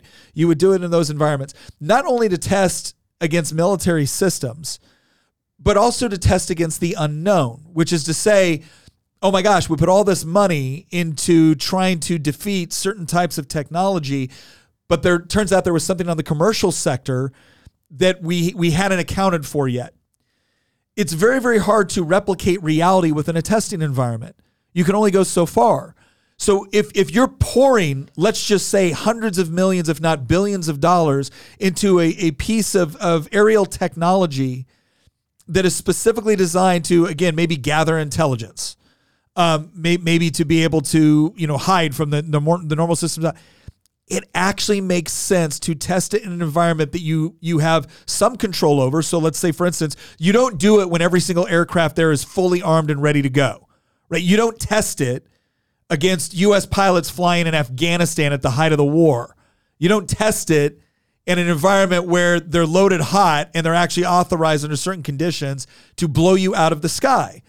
You test it in an environment where you know, just based off of the protocols that are taking place, you, you're not going to shoot something down over Los Angeles. You know, you're not going to shoot it down over U.S. airspace, right? You're, you're going to go through Well, several. you might under certain closed airspace. you, you might, but you're going to go through several different protocols to actually be able to go weapons hot. And if they don't, cro- and here's the other thing: if you know what the rules of engagement are for that environment, you can operate within that environment, having never passed the rule of engagement that would would authorize lethal force in order to truly test if your system works in more of a real world environment. So his statement with that we have test ranges for that. Yes, that's true. No, I do not believe that's the only area that the United States government, the Department of Defense tests equipment. And as much as you can say I don't like them doing that, th- there is a very practical reason why they would. And the government does have a history of doing things that the public doesn't know about, Well, you know, and and putting people even in danger. well, and, and Bandit says, but VAB, that's Virginia, you know, um, Virginia Beach. Virginia Beach here, it seems too public. And, and Bandit, I would say that, that is, that's also potentially part of the point here, right? Because if, if you're trying to test systems going down to like Norfolk or, or that particular area off of Virginia Beach, you, you're, we have an entire fleet parked out there.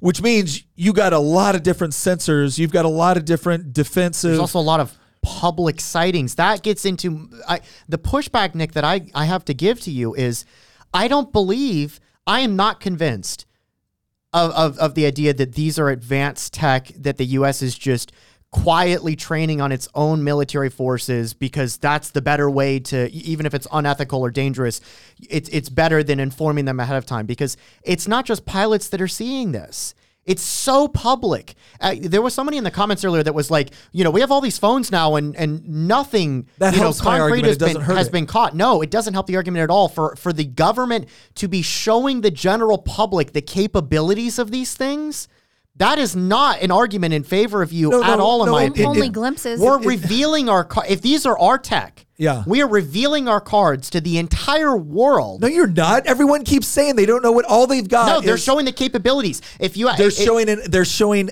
they're showing a portion of the capabilities. and why would we do that?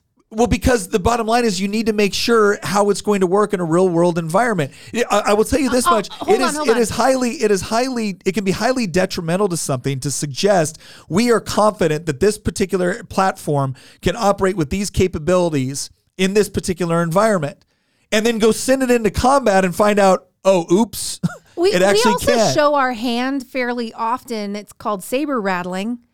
And we will do it when when there are other countries that start getting a little bit uh you know, Frisky. Typically, Yeah. when we saber rattle, we don't go out there and basically explicitly say, we don't know what these things are, and it's an immediate national security threat. In fact, that actually leads me to the the, the last couple clips in here Right. that, that we're going to get to. And then and then we'll actually continue All right, this let's do it. debate. Let's do it. Um, Hamilton, you, you know where to start?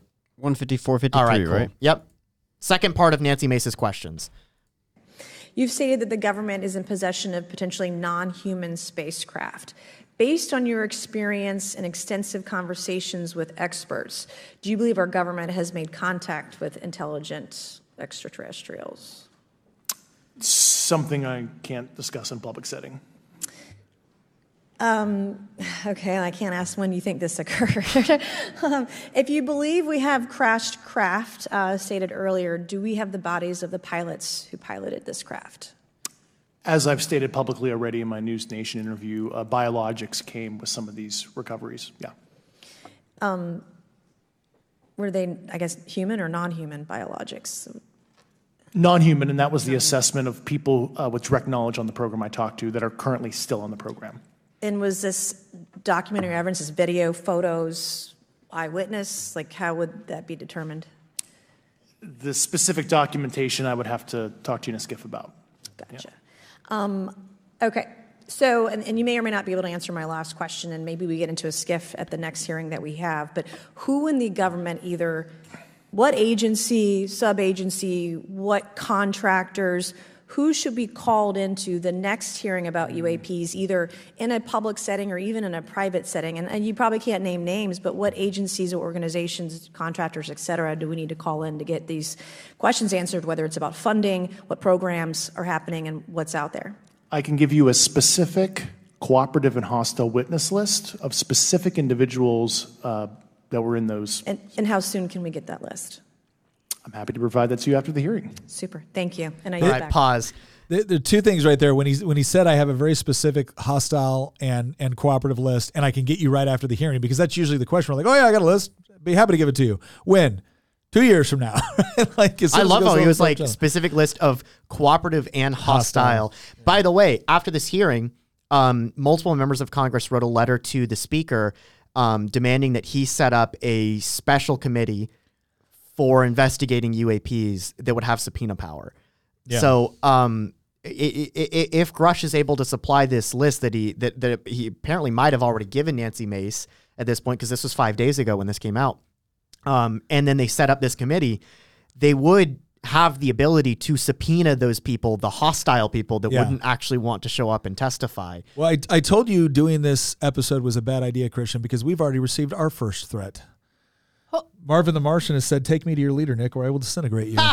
Oh, Great no. job, Christian. Now we're all in danger. Put the whole podcast in danger. Also, Joshua comment. Mueller said non-human biologics equals non-human. Monkey, Monkey, dog. dog. That's exactly what I said when we were preparing for this. I'm like, couldn't it be a monkey? Yeah. And Christian's like, well, they can't fly aircraft. Like, how are they Hey, going to train a monkey to fly and aircraft? And I aircraft said- before. And I said, well, that's probably why it crashed, right? But, but then I know there's going to be an entire subset of people who are going to look at this and go, non-human, piloted by what maybe we think is human, lizard people. Oh my god! No. Oh, oh, if they're you, if- among if you us. actually want to get if you actually want to get into into the theoretical physics for just a second. Yeah. The reason that he said and I didn't include the clip in here. Yeah, yeah. The reason that he says non-human is A because he doesn't actually know what these things are. Because he hasn't seen them firsthand. He's only but he knows they're not people. human. He he knows that they're not ours. And he he from his investigation is convinced that it's not Chinese or Russian or anything Yeah. like that.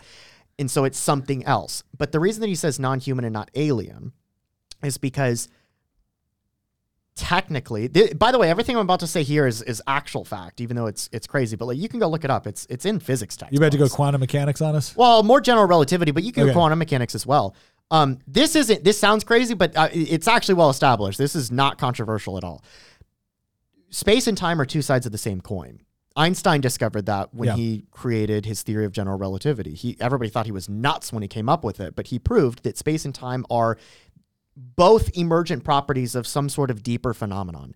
Um, and we now think that that has something to do with quantum mechanics. We just don't know what that bridge is. We haven't been able to connect quantum mechanics and general relativity together into a, a comprehensive theory of quantum gravity. But what's interesting about that is that if space and time are the same thing, intrinsically they are the same thing. That is what general relativity tells us. Again that is very it is hard for us to comprehend or understand Yeah. that as humans but the math is very clear on that that they are the same thing. What that means is that theoretically any craft that could travel faster than light would by definition be capable of time travel And there it is. the reason why Christian loves this topic so much. no, I mean, I love it because I actually do Yeah. like the hard side. Let, us take the nonsense stuff about aliens and little green men and time Yeah. traveling people out of it. Just, just, just to talk about the physics. I am very interested in the physics side of, of this. I'm, I'm very interested in quantum mechanics. I know so many people on the internet that talk about it like they're experts. I like to talk about it because I'm interested in it, not because I think I'm an expert. There's so many different interpretations of it. So anybody that goes out there and tells you, well, quantum mechanics, you know, indicates that this must be true what they're almost certainly doing is pushing a specific interpretation that we don't know if that's true or not because there's like seven or eight different interpretations of quantum mechanics. Like one of them, for example, is the multiverse. That's only one interpretation. Under QBism, that's impossible. There is no multiverse under QBism, but under the many worlds interpretation, there's an infinite number of universes, and these are different interpretations of the same phenomenon. So it's a it's a big mystery. It's probably one of the biggest mysteries in physics, but Yeah. it's a very interesting topic, and and it has some potential implications for for very important things related to metaphysics and our role in the universe. I think Sure. I think John Wheeler talked about how quantum mechanics kind of proves that we aren't just passive observers. We are we, we are in a participatory universe. We're not just Yeah. behind a glass It- screen. it's yeah. It, it, well, one of the thing, one of the things the quantum, uh, yeah, one, one of the things it's done is it, it's really destroyed the idea of, of materialism as as a rational way to to Y- you can preserve it only through superdeterminism or the multiverse, which is why there's certain scientists that really want to push those two interpretations because that's really the only way you can preserve materialism. But the reason I bring this stuff up is because that's the reason that Grusch is doing this. In fact, he actually mentions in the hearing, I didn't bring it up in the clips, but he does mention that there's this thing called the holographic principle. That it's not confirmed, but it's a theory that this is how the universe operates. And if that's true, then you could have something where an entity emerges from a, a, another dimension that, that we don't experience within space-time because again So- we know that space-time is emergent from a deeper property Are you saying that this could be us, but from the future? it, it, if this is true Yeah. which a huge hurdle right but So like we if, don't have if the everything tech that Grusch is yet. saying if everything that Grusch is saying is true it is theoretically possible he does not say that this is in the documents when he brings this up he mentions this is a theoretical framework that people are, are dabbling in they don't have proof of this they're not convinced of it they're just trying to figure it out and he says this is one potential and, and he leaves it at that, right? But I just find it interesting that he does bring up some of these things that we do know are uh, kind of at the cutting edge, borderline fringe of physics. But then again, we remember that a century ago, general relativity was considered fringe as well. So it's Yeah. just it's an interesting st- it's yeah. interesting It's, stuff. it's well, Jay Solar. this asked whole the question. episode is fringe. Jay Solar asked the question: Why would aliens uh, advanced spacecraft traveling millions of miles to crash? Wouldn't they be experts on interstellar travel? So he actually answers Wait- that wait and a he second. says, Wait, yeah, it, it actually it actually came up, and what he said is is that well, we also have fairly advanced, you know, uh, pilots within our own domain, and we still have a certain element of crashing. Like it, it is just it's generally accepted that there will be a certain element of of Mission crashes, failure. mission failure that takes place. Um, So you're theoretically, no saying matter how advanced. they came, they beamed up somebody's dog because it's non-human. It's it's all automated. They beamed up a dog. It Oh crashes. Dog's on board. It's non-human remains. You know what you are playing the role of? Have you ever watched that interview with Jordan Peterson and that lady from Channel 4? I don't know. No. The original interview that Oh, made him yes, yeah, famous? yeah. Tina is playing the role. Yeah. So what you're of- saying? So what you're saying is I am definitely playing a role today, you guys. You know, So- I don't. I don't want to hear. I don't want to hear anything. I don't want to hear any critiques from a woman that fosters. Oh, that's right. I'm talking about you, babe. From a woman that fosters a heavily matriarchal society where the men are bred for a singular purpose to reproduce, and then cast out into the cold and murdered in an attempt to preserve resources for the women. That's right. It's called beekeeping, and she does it right. So yeah, just yeah, that'll that'll ruin your whole. So we've got one, All right, one more clip. clip. This one's important. This is actually really important. Ogles ha- has some really great questions, and this is the end of it. And then we're going to get into the debate, which I, I'm I'm really going to like. I feel like we've been debating it. Yeah, I'm on and off a little bit, but we'll we'll we'll wrap up the All right, episode with debating and taking questions. in the future. Um, for each of you, yes or no question. Based off of your own experience or the data that you've been privy to, is there any indication that these UAPs could be uh, essentially uh, collecting reconnaissance information? Mr. Graves? Yes. Mr. Grusch? Fair assessment, yeah. Mr. Fravor? Very possible. Again, in the national security vein, uh, is it possible that these UAPs would be probing our capabilities? Yes or no, Mr. Graves? Yes. Grusch? Yes, Fravor? Definitely. Is it possible that these UAPs are testing for vulnerabilities in our current systems? Yes. yes. Possible. Do you feel, based off of your experience and the information that you've been privy to, that these UAP, U- uh, UAPs uh, provide uh, an existential threat to the national security of the United States? Mr. Graves? Potentially. Yes, sir, potentially. Uh, Same answer, potentially. Yeah, I'd say definitely, potentially.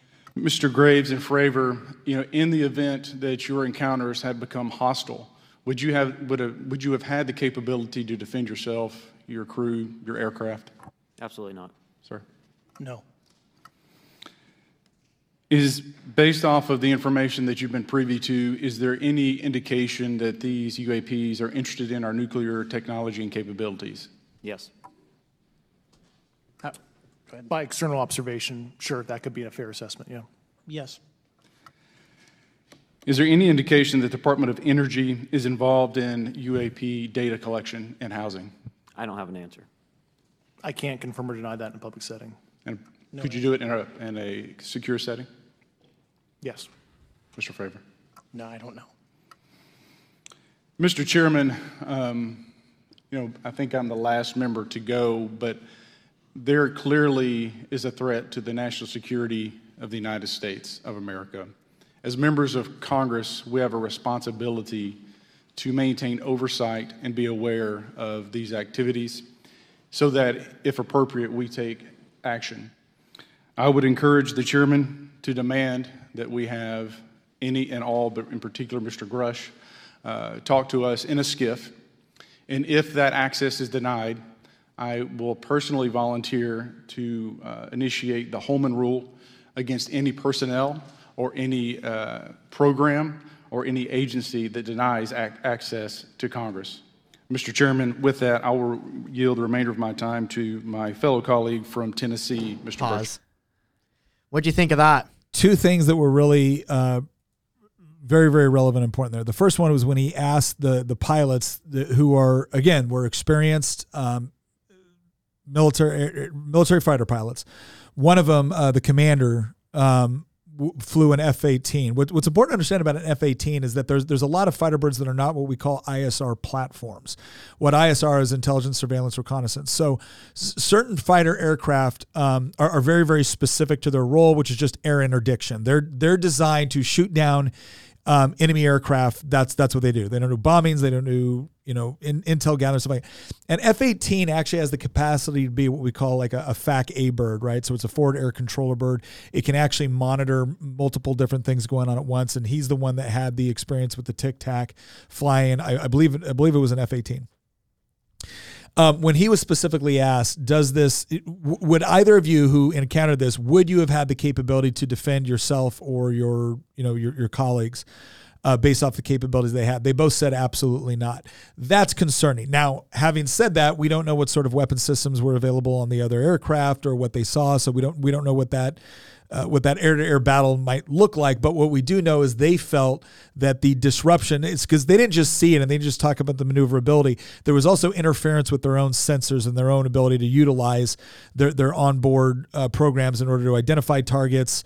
Um, and, and successfully engage with them had they been so inclined. And so, yes, a- any aircraft which possesses that capability for which the United States government is truly not aware of or represents some sort of adversarial technology is, is obviously a concern and should be investigated. There's, I don't care where it comes from. We don't want to be find ourselves in a position where our pilots feel that they are completely outgunned or outmatched. Um, that that's that's been a part of um, ensuring U.S. military dominance and supremacy for you know since we got in the air. That's the first part that was important. And, and the reason why investigations into UAPs and, and what future developments might be necessary in the United States and be able to, to uh, counteract them. The other one was the Holman Rule. And this is what I hinted at in the introduction.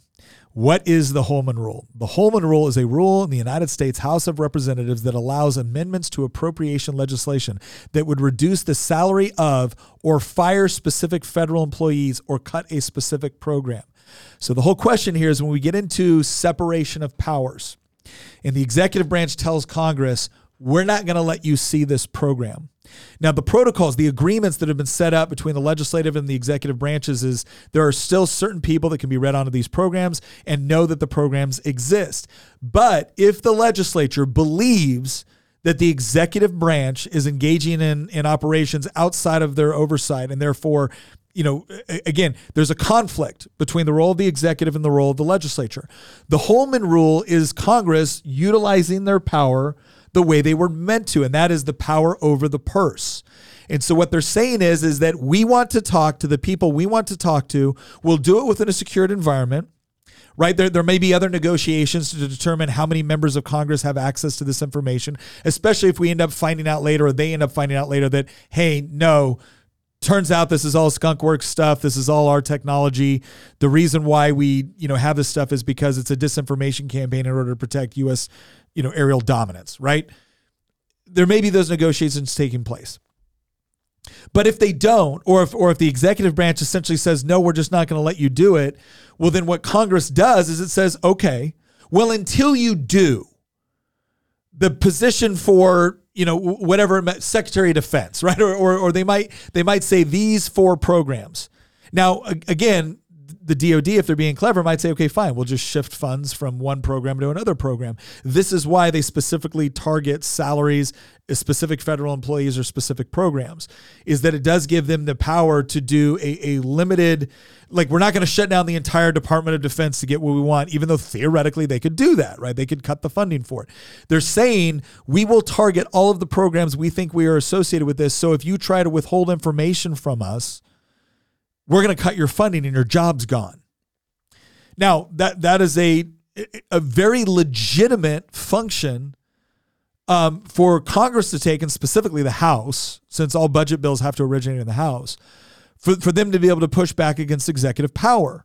And this is why I say, regardless of what you think about anything else in any of this, Congress, they haven't invoked this rule since 1987.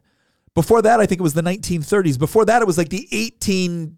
I, I don't even remember. It was the Gilded Age. Before I mean, that, it, it was. Th- this has been this has been so long ago that 1876, 1895, 1911, and then uh, 1983. This this is very. This has been used very very few times. And for those of you that are that are interested in all the other things that we talk about with respect to the separation of powers, with respect to the competition between the powers and, and exerting their respective authorities to make sure that there is a balance, this is actually super interesting. So that's why I, I wanted this to be something where we, we brought this up to realize that there, there's a lot of people that get frustrated whenever we hear the, the typical comments coming from politics. Well, there's nothing we can do. Oh, we need this. We need. This guy just came out and said, I'll invoke the Holman, Holman rule. That is a definite shot across the bow to the executive branch, which says you are going to allow us to meet with these people within a SCIF. And if you don't, there will be repercussions that will very specifically and deliberately impact your ability to do operations around this topic. I, I totally agree. And that leads us to the open forum it? that we've got here now. What is it? So we've gone through everything. I provided some backstory. We played some clips. We've talked about potential distractions.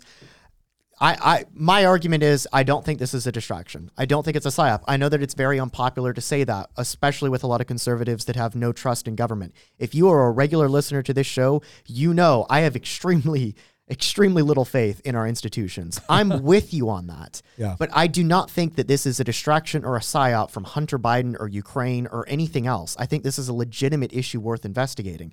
The real psyop has come from 70 years of the government trying to ingrain in people's minds that if you want to discuss this, you're a lunatic. There, there was something called the Robertson panel and then followed up with the Condon committee that came out in the 50s. I actually had the Wikipedia links for those pulled up. Those were government meetings that talked about how do we stigmatize this phenomenon and make people associate it with with quackery. Yeah. And they literally talked about in this panel working with with Hollywood to ingrain UFOs in people's minds as just a figment of their imaginations or something that belongs in sci-fi not science. Yeah. There there has been a concerted effort by the government since the 50s to to basically hush up on this question. And then suddenly things change. And now everybody wants to forget the fact that for 70 years, if you talked about UFOs, you were labeled a conspiracy theorist. Well, okay, wait a second. But in all fairness, isn't that largely in, in part? So I, I will I will acknowledge and agree with this. I definitely I, I think it makes perfect sense that the government, especially if it's testing its own aircraft, and it's worried about knowledge of that aircraft's capabilities, weapon systems, whatever else getting out into the public. It makes perfect sense for them to set up because if they're going to have to continue to test, if there's if there's obviously going to be leakage at some point with respect to either the civilian population learning about it or leaks within the own government, whatever it is, coming up with some sort of psyop campaign, right? To your point, to say, hey, we're going to we're, we're going to put this in the realm of little green men and if you're you're pushing little green man, then you're not credible and people don't pay attention. That makes sense to me. I'm I'm not I'm not denying that such a thing, you know, would, would exist. Um, I don't think it proves your larger point that this is not a distraction. I, I think it's a little bit of wag the alien, and, and the only reason I say that, Um, and I, I'm not I'm not saying there's not leg- I- I think there's legitimate things that need to be discussed and and researched here, and I, I'm glad that the hearing is happening. Yeah. There's just some things that are a little odd. Like, look how bipartisan this is, right? It's because people haven't yet been forced into their ideological camps on this. That Yeah. that, Th- that, that on, is not on. uh, It- I- evidence of a listen to of a me. psyop. Ah, but listen for just one second. Okay. if this hearing had happened while Donald Trump was president, I w- tell me, Christian, just tell me, what do you think the left, instead of going along with this and being really bipartisan about this, how would the Democrats be questioning people under a Trump administration? They would be saying, you know what they would be saying? They would be saying Donald Trump is lying to the American people and hiding and covering up something.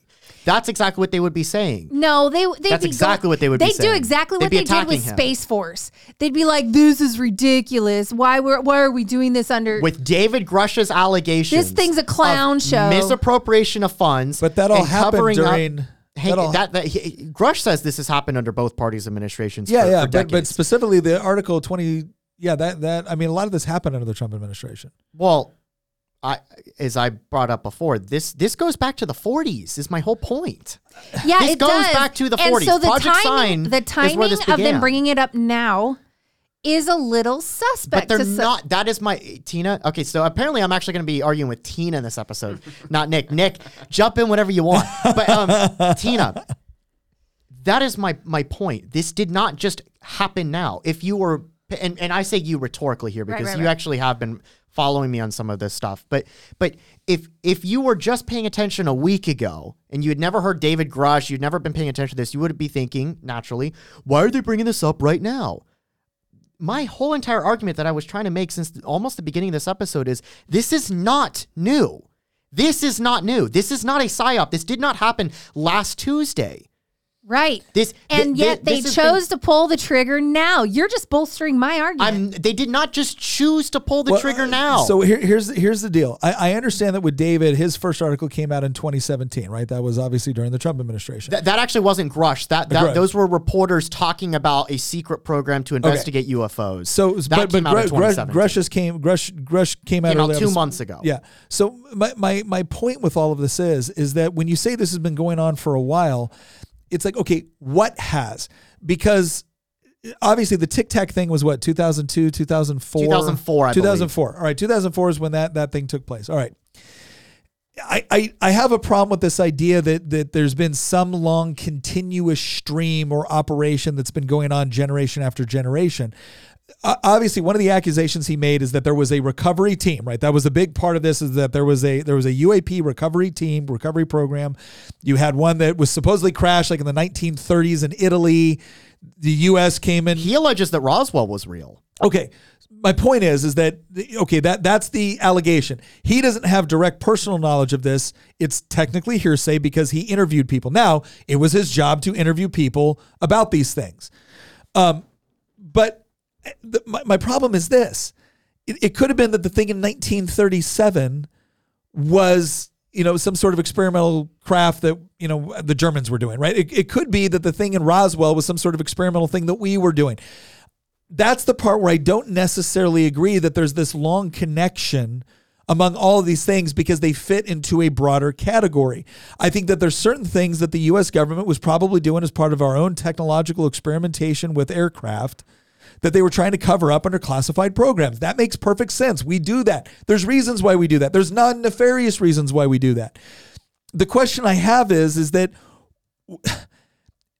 this happening right now where an inspector general finally because let's face it that's why this went into the i mean that is new. Nobody for, for all the cla- for all Yes. the Bob Lazars and people like that throughout the years. And Yeah. by the way, for every Bob Lazar, there's actually been credible people. I wish that I had compiled a list of quotes from credible people within the government that have claimed throughout the years similar stuff to Yeah. Grusch. But it is true though for all these people. I mean, there were, there were like former CIA directors and scientists, and uh, there he- many people that worked within the government Yeah. that believe the stuff that Grusch has, has believed. But Grusch is the first person ever to, under oath, make these claims and also file a whistleblower complaint. Those things, those two things are new.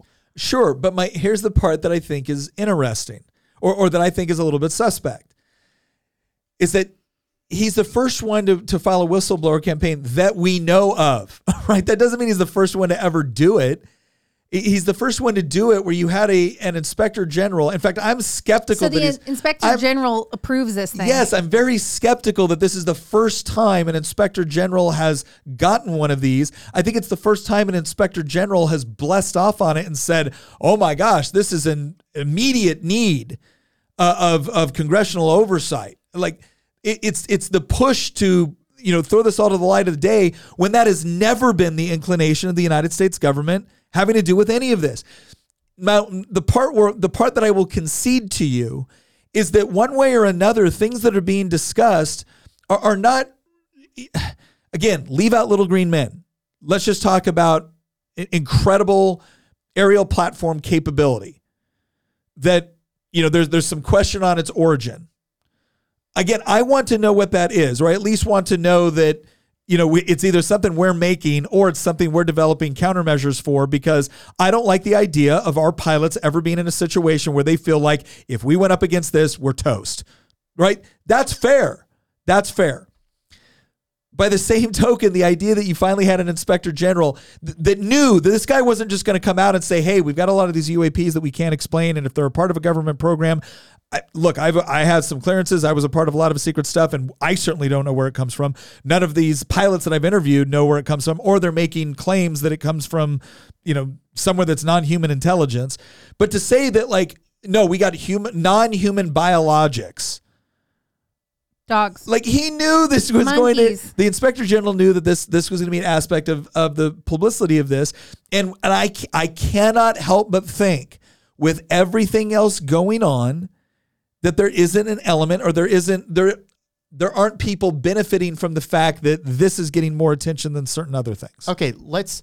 Let, we talk about this in the, in these podcasts all the time about trade offs, Yeah. right? Thomas Sowell is famous for for having a, a phrase that you know in politics you deal with trade offs, not solutions. A- attention is also a, about trade offs, Sure. right? So anything can pop up.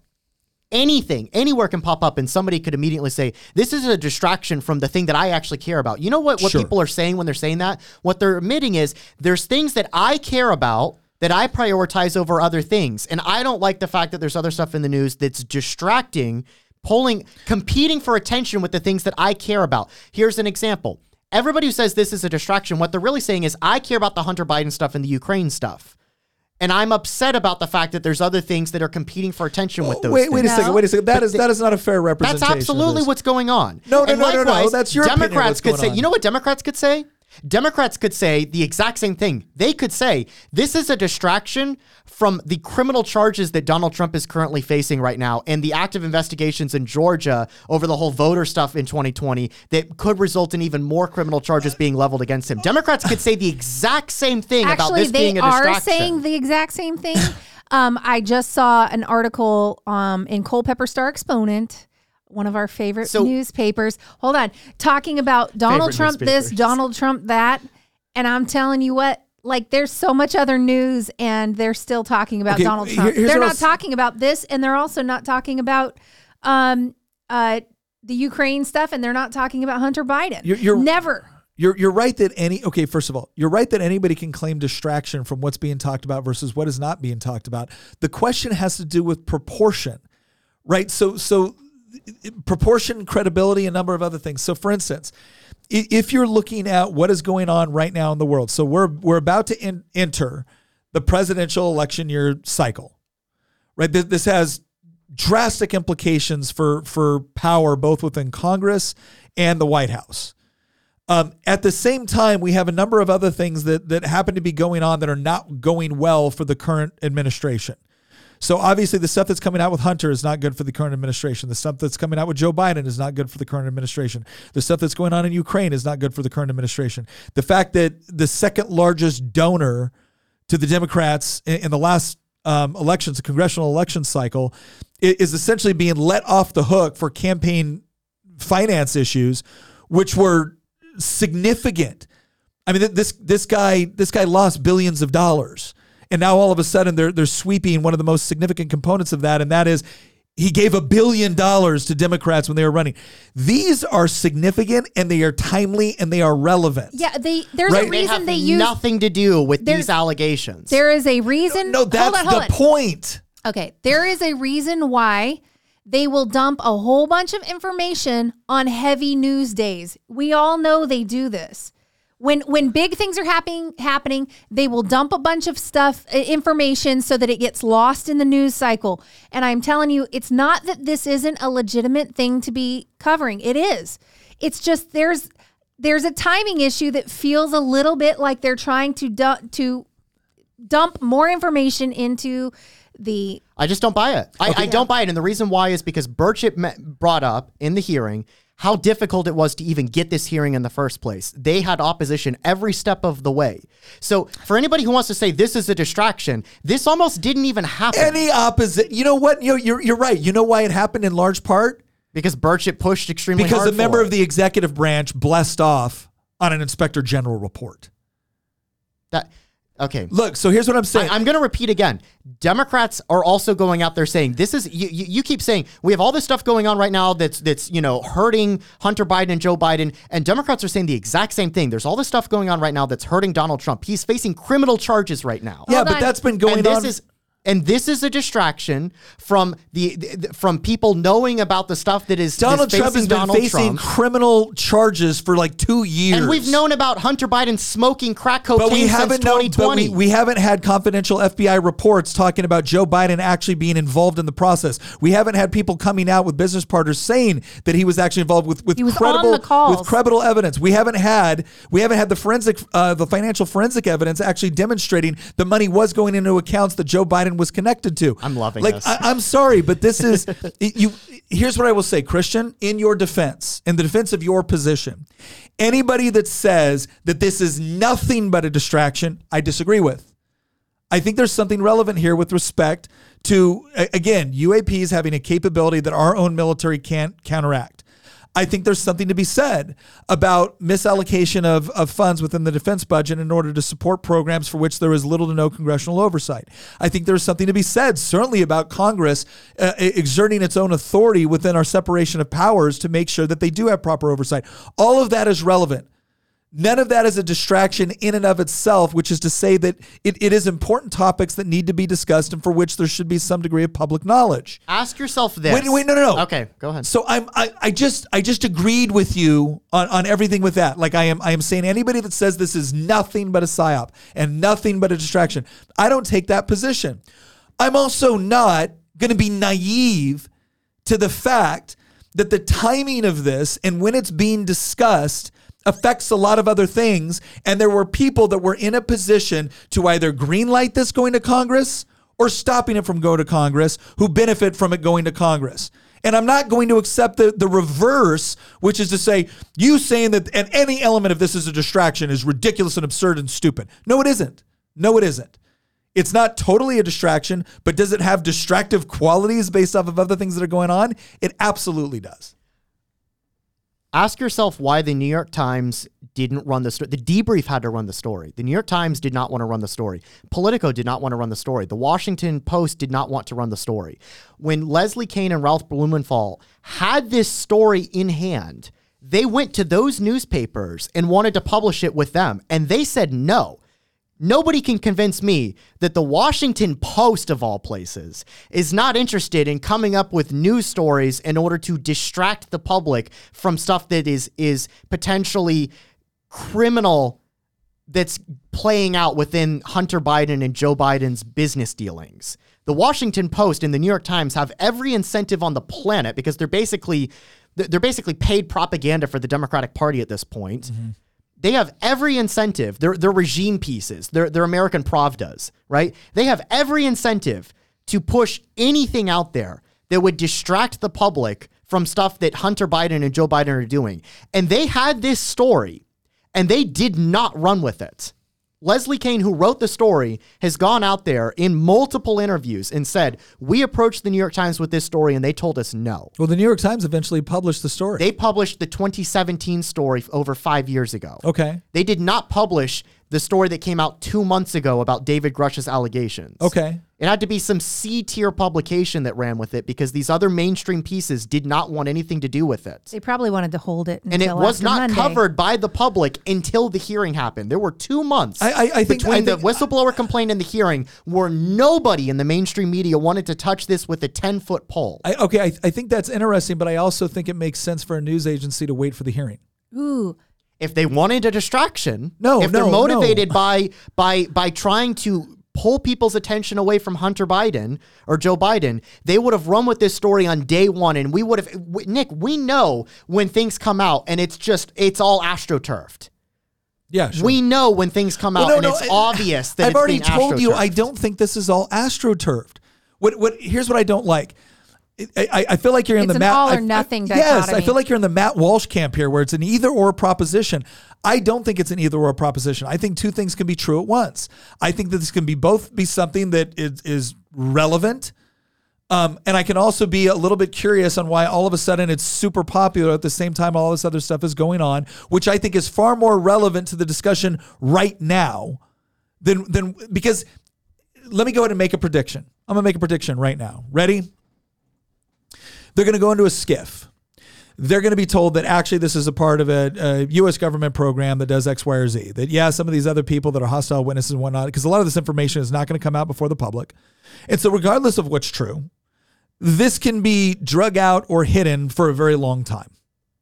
And at any given point, there there is power within the the federal government to be able to shut down this discussion or or to push it off into areas where it's no longer as relevant to the public eye. or pull And- it out and to dangle it again and then when in- and then it's good timing. Two to five years, everyone remembers this as an interesting hearing that took place on on Congress. Oh no, I think we're about to find out a lot more stuff, true or false, because it is obvious that Congress is going to be holding another hearing, right? Yeah. Ogles threatened to use the Holman rule if if they if they get blocked having a SCIF meeting with Grusch in Yeah. person. Somebody just said di- dissing Walsh equals mistake. I'm going to tell you right now, I'll diss whoever I want on this channel, but I will tell you this much: I like my, I like Walsh. I like Walsh.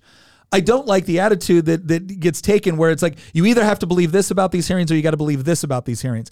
Again, I think two things can be true at once. I think this can be relevant, right? And I also think there can be a distracting element to it that is that is maybe purposeful right and that's the part where like i get i get tired of being told no you must think this way otherwise you're a moron or otherwise you're a tool otherwise you're a bot that's what i don't I- I actually What if- sympathize with that. What if, okay, just hear me out. What if Here we go. all this other stuff Is a is distraction, a distraction from the aliens? from the aliens? I'm, not, I'm willing to and believe has that. been the whole time. And here's some of my here. Like, hear me out. Hear me out. Uh, in 2019, there was Storm Area 51, and they were going to go and overwhelm Area 51, and they probably found stuff. You guys, you know why I think they found stuff? Enter COVID, the ultimate distraction. we got it. We got to get it Get on the the screen. tinfoil hat. Yeah. She gets the tinfoil hat award for right now. All right, all right. I, I I will say this. If may, maybe we'll get to the the the you know conclusions and, and getting some questions from the audience because there were some people who who actually really wanted to get into some discussions about like what are the implications if this is true. Yeah. So I, Yeah. I let, let, us end with that, and then and then by the way, Well, the- audience, if you guys have the- any the questions, question- I'd love to, to get to them in the next like ten to fifteen Yeah, minutes. the question is, is what if what is true? Like, you know, if is it is it so for instance, there's a couple of things that could be true here. One, could be a total distraction, right? Could be total what? All right. It could be that um, the United States government has been allocating been allocating uh, enormous amounts of money to off the book projects, um, and then has been testing the capability of those projects um, in in such a way as order in, in order to determine what the genuine capability is, um, et et cetera. That that's a, that's another probability. Uh, another probability is that we have an adversary, um, you know, a human adversary that has developed capabilities, and now they're testing it as an ISR platform, right, in order to gain intel and, and whatnot, because they haven't engaged in any sort of military. Um, the the other option, which I don't, I personally don't think, I'm not saying it's impossible. I personally don't think it's very probable, is that it's you know it's it's the whole alien technology thing, right? Again, I don't think I don't think that is probable. But you know, I- you know I'm- but I'm not gonna- I'm not razor gonna would argue that I'm that not going to sit here and say it's impossible, right? But I don't think it's Occam's razor would argue that it is actually more probable that it's time traveling humans than it's extraterrestrial aliens because at least you're removing one. I, I, both of them are crazy, but you're you're removing one additional point of craziness from the idea that of all the intelligent Yeah. species in the universe, we only know of one, us. I, I think what is I think what is most likely to to happen from this, um, and what is true, is I think what what is going to end up being found out, or at least the claim is going to be, and what we're all going to kind of go with in the few in in the immediate future is they're going to go into a SCIF.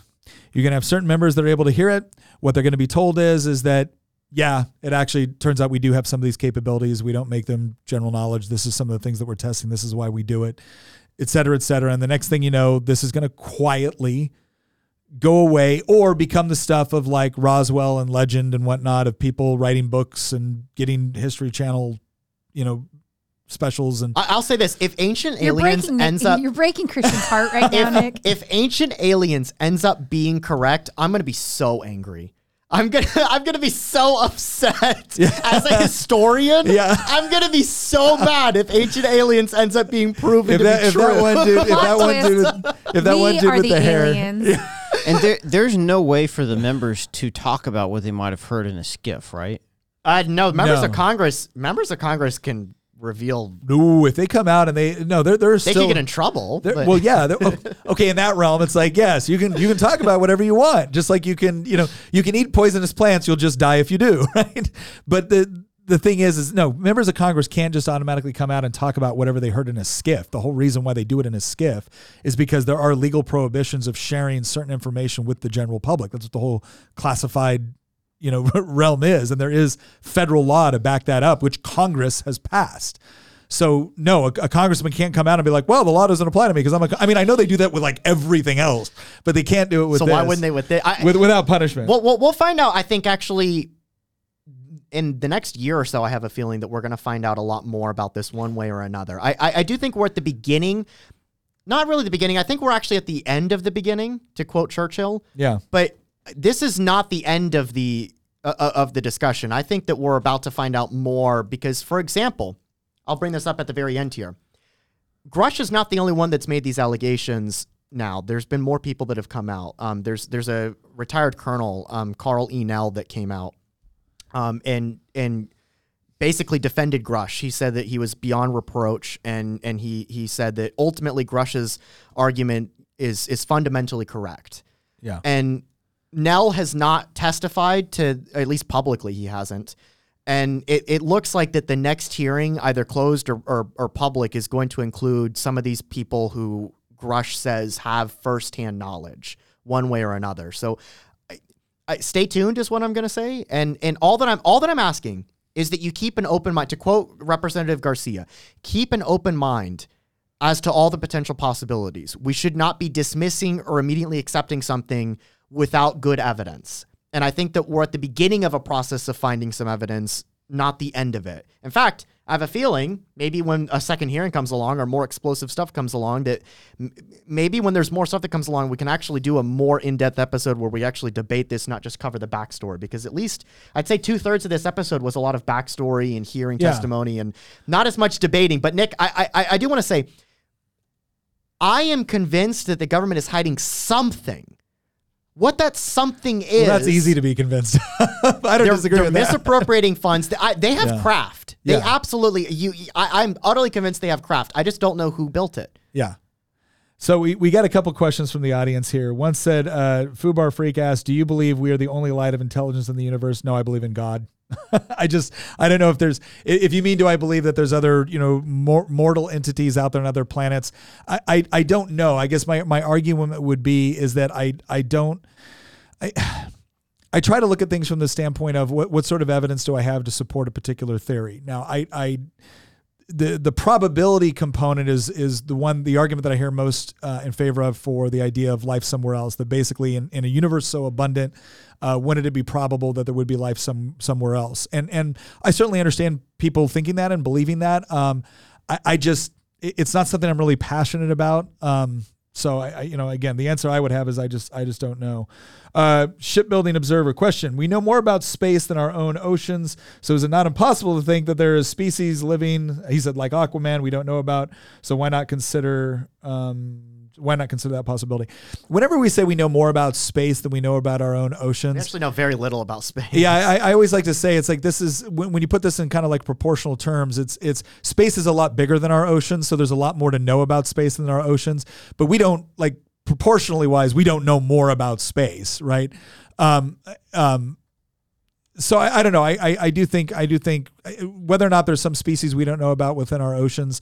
Uh, I mean, we're we're always finding new species all, all the time. Whether or not there's some form of like intelligent life uh, within the oceans that would be tantamount to the sort of thing discussion we're having here. Like I again, I think the probability is very very low. I think it's very Well, unlikely. I mean, there could be a portal in the Bermuda Triangle where the Tina just core went straight Earth- ancient aliens for this core of the episode. Earth aliens release their stuff every so often. Okay, we get our Okay, first sponsor. They're gonna watch this and be like, "We've made a horrible mistake." Yeah, You need to buy your Good Ranchers now because we might not. Karen brought up a really good um, idea. Let's ask the audience to please type in and tell us I- where I'm- do you I'm- land on this I'm argument. about to put a poll in the chat.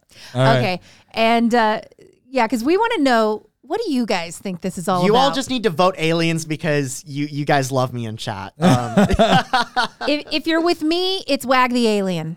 If you're with Christian, it's Little Green Men. Or time travel. Which I'm one? prob- I have a feeling I'm going to lose this just because there's so many people that are so skeptical now. There's just no faith in government, and so everybody's going to think it's a distraction. Yeah. Which, by the way, if you actually want to to lose people's minds, uh, you know, but what better way to do it than to destroy your credibility than tell people this is real? Yeah. Yeah. We have 43 votes so far. 43% saying it's a distraction. 55% Oh. needs further investigation. Oh. So if you haven't, if Wait a second. What did you put as the Look poll? at how close it is. yeah, he he made he Oh, messed up this poll. Oh Yeah, my a lot gosh! of people are going to say, "Yeah, we should investigate it." Oh, look at Nicholas Hamilton, Mr. PolitiFact over here. Well, like, let I- me do a poll. Do you agree with me or are you a moron? Nick, the the cash payment is under the table. You can, you can yeah, fools. I think yeah. this lets us know exactly where Hamilton lies on this debate. actually. What do you think? Joke's I- on you, Hamilton. He I'm- paid you an alien I- crypto. so I'm curious what here's Hamilton some, thinks Here's about some this. really interesting stuff. Last Thursday, before we went live, Nick and Christian had an all-out debate about this topic. And the comment that I made at the time was I found it so interesting that this is probably the first hearing I've ever seen where the representatives were not trying to win political points. yeah. Um, and I thought that was really interesting regarding this topic. And like we've talked about, it hasn't been politicized yet. Uh, but this has always been a topic that has interested me. I don't care if it's a distraction. I want it to be further investigated. If y'all have an edit to the poll, I could maybe. You- you could- yeah, you- I could like- do a different. You basically didn't make any sort of controversy within that. It's okay. poll. You're winning it now. 51-49 in your favor, Nick. Question: There are two types of DoD R and D: the sword and the shield. If this is ours, how do we use this 23rd century shield with 21st century swords? Dude, I, I'm sorry, I don't. I, I, am going to be honest. I don't fully understand. Don't fully understand the the question. Apologize. then why'd you read it off? Um, well, because it would give him a chance to potentially clarify to something that you know I, I might be able to answer. Wendy Thompson said, "If God created us, what is your thinking that we're the only ones ever created? I think we are w- one of many creations, and it would be incredibly arrogant of us to think God only created us. I don't think it's arrogant or not arrogant. I, I just I don't I don't know. Um, We're at 50 50. Question Even if the government would admit things about aliens and cover ups, can it do so without completely freaking out the international community? There's a lot of military implications. So, uh, Rocky Top Tom, I, I think that's, I think there's two reasons why the government hides information uh, from it, two general broad reasons. One has to do with, with what you might call uh, legitimate concerns of, of either public safety or um, security oriented technology. Uh, the other is because they think it will benefit them, right? I- I it'll to benefit that. people in, in, in, in, in power. So uh, all that all that to say is that you you could come up with let, let's say an um, a quasi ethical reason why the government would say, hey, I'm, I'm not going to give you the blueprints to our you know new stealth fighter because well, then it would it would give information to our enemy that would be harmful. Um, there, there's other arguments that I'm I'm a little bit more I'm a lot more skeptical of, and that's when the government says we're going to hide information about something because we think it would cause public panic. Um, I, I'm I'm always skeptical when the government does that because I feel like it creates this. Where's the threshold? Uh, and, and a lot of times I think it creates this environment where the, the government allows itself certain um, certain leeways or, or, or ethical gray areas um, to hide information to people that, that they really should have access to so they can make their own decisions. And, and I think whenever the government treats us all like animals to be herded, as opposed to free people that are supposed to be able to make our own decisions based off of information, I think that's problematic. So, you know, theoretically, could you come up with some sort of extreme example where the government doesn't release information right away because it doesn't have sufficient knowledge and doesn't want to cause panic? Sure. Um, but but overall, I'm I'm always skeptical when when the government says, "Oh, we're gonna we're gonna hide all this from you for your own good." Um, I, I will say that if it is true that you know these things aren't ours, right? That there's some form of non-human intelligence, it does not seem like that they're hostile to us. It seems like they're more curious than than than hostile. Uh, that's only if you don't subscribe to the idea that they have been using us. there you go, Tina. That's why we have the tin foil in front of her. One, one thing that I They've been using us as human suits. They've been swapping us oh out. oh my god! Oh my gosh. one thing one thing that I do want to bring up, And Christian, this, and this is when we lost all our sponsors. Go ahead, Hamilton. Christian, you might know more about this, but I find it really interesting that on the same day of this hearing, um, there was an, an announcement with a physics discovery. And a guy named Alex Kaplan said, Today might have been the biggest physics discovery of my lifetime. I don't think people fully grasp the implications of an ambient temperature pressure sup- superconductor. Here's how it could totally change our lives. And there's a lot in this Twitter thread, but essentially, um, it would allow sup- superconductors or materials that could conduct electric electricity with zero resistance. And this could like pretty much revolutionize travel, trains. It could enable, if this is actually true and it's been um, checked out, like floating train travel, like trains that float above tracks. And I think it's just really interesting that these two things happened on the same day. Well, Tina's okay, still so- cracking up over You want to talk about conspiracy theories? Maybe maybe Tina already believes this since she jumped the shark. But um, one of the theories, and I'm not endorsing it. I'm just going to say it though. One of the theories is that some of our really high tech stuff that have come out over the past Yeah. decades is reversed engineered, non human or alien technology. That's the that's the allegation. that have made their way into our daily lives. Yeah, without I've seen even Terminator. I know how this works. Because the aliens are swapping out people at Oh high my levels. and if you look at these Oh videos very closely, you can see them blink twice in opposite directions. Oh, you remember remember the, the clips of that woman on the airplane? yes. That MF ain't real. Oh, all right, so Bandit forty, Bandit eight forty eight. I I've got to keep I got to keep answering questions before Tina talks some more. All right, question. he goes, shield is defense, stealth, advanced radar, swords uh, would be missiles and guns. The question is, it doesn't seem like a weapons platform. Okay, that's so I understood the shield and, and sword reference. I wasn't sure about the 21st versus 23rd century. So I, apparently, what he's saying, I, I think the question is, and Bandit, correct me if I'm wrong, but it's the idea that this doesn't seem like a what we've seen so far with like the Tic Tac videos and whatnot. Assuming this is, you know, again, just an aerial platform. It doesn't seem like it has offensive capability. It seems to be more uh, perhaps defensive or, uh, again, I would say ISR, the intelligence, surveillance, um, reconnaissance component. And the idea is, is um, you know, there's this dichotomy between you can create certain systems specifically for defense, and then you can also use the technology for offensive capabilities too. What what would that look like? I, I don't know. Like the I think one of the interesting things that was brought up and what Hamilton was talking about was this whole idea of the breakthrough in physics. If you actually have a a vehicle that is capable of moving at these speeds, um, it- with the agility that it has, right, to like just stop and like instantly change direction with no discernible heat signature.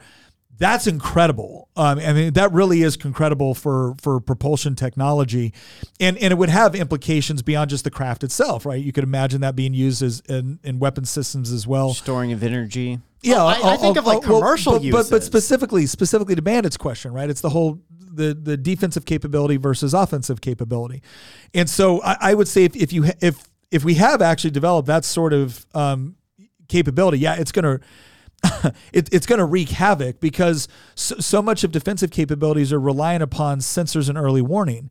And if you have something that the technology itself is being used um, to be able to shut down those sensitive, I, I would argue that is an offensive capability, even if it isn't kinetic in the sense that you're destroying or you're blowing something up. All righty. All right, I think we're gonna. I think we're gonna wrap this up. So, um, This is a great episode. Christian, thank you very much for all the work and research you've put you into did. You put a lot in. You put a lot into this. Um, all- right, Christian, do you want to give your your? You have two minutes. Hamilton put Two? two minutes on the board. He has two minutes to do his parting shot. And I didn't give him advance notice that he would get to do this, so they only have two minutes to do it. But we're going to do it. So, all right, two minutes. All right. So, um, first off, thanks for having this episode, guys. Like, I, I I joked for months, even before the David Grusch stuff. Like, oh, we should do a UFO episode. Joking, not not ever expecting it to actually happen. It became like a, a meme in the office here, and then the Grusch stuff happened, and and then one thing led to another. We got the hearing, and we actually had a reason to do it. I think this has been a very productive episode. We covered a lot of ground here. I I you know briefly talked about the past this has been going on since the 40s. The sightings have been going on longer than that. Um, you know, we talked about Grusch's allegations. We talked about the hearing. We watched some really interesting clips. And then we had a discussion about, you know, whether or not this is true and what are the implications. I do think that we're at the beginning of a discussion on this, not the end of it. Or maybe we're at the end of the beginning. But this is a topic that if more stuff comes out in the future, I would very much be interested in doing a follow up. Not in any time soon. It could be months from now, right? But when the time comes that it might be worth having another discussion on this, I'd love to, you know, we've already covered the background, right? I'd love to do another like just straight up debate over this because there's some really important stuff here that Grusch brought up that's worth considering in the future about misappropriation of funds, potential physical threats and violence, like some crazy stuff, even beyond the more outlandish stuff about craft and alien bodies and stuff like that. So it's a it's a topic that I think has a lot of people's attention for good or for ill. I'm not actually really worried about these things being hostile to us. I don't think they've exhibited, you know, cases of hostility, but I, I think it's worth investigating. I think it's worth keeping an open mind. And and we should just see where the science leads us. Forget about little green men. Just investigate it and see where it leads us. And and and think about it being a topic worthy of its own discussion, not as a distraction. 10 seconds.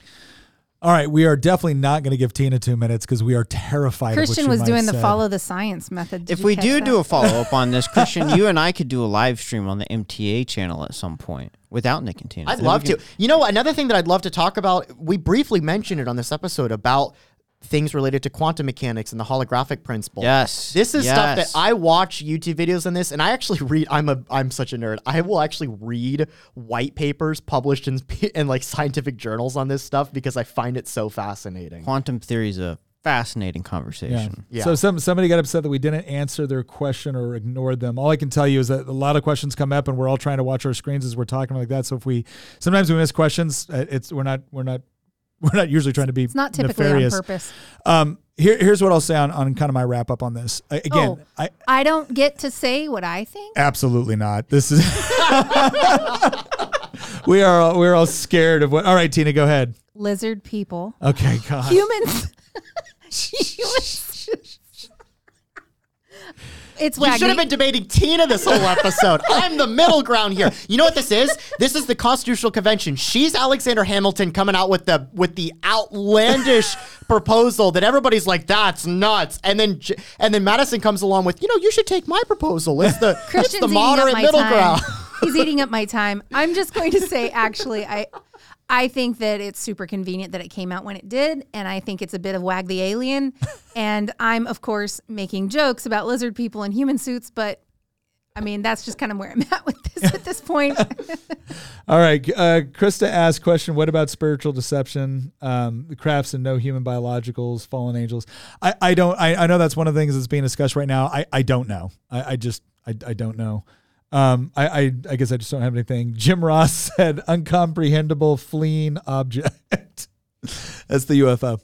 Uh, no, thank you very much uh, for your uh, for your donation there, Jim. Um, okay, here's here's my wrap up. I get two minutes too. Here's all I'm going to say. I think two things can be true at once.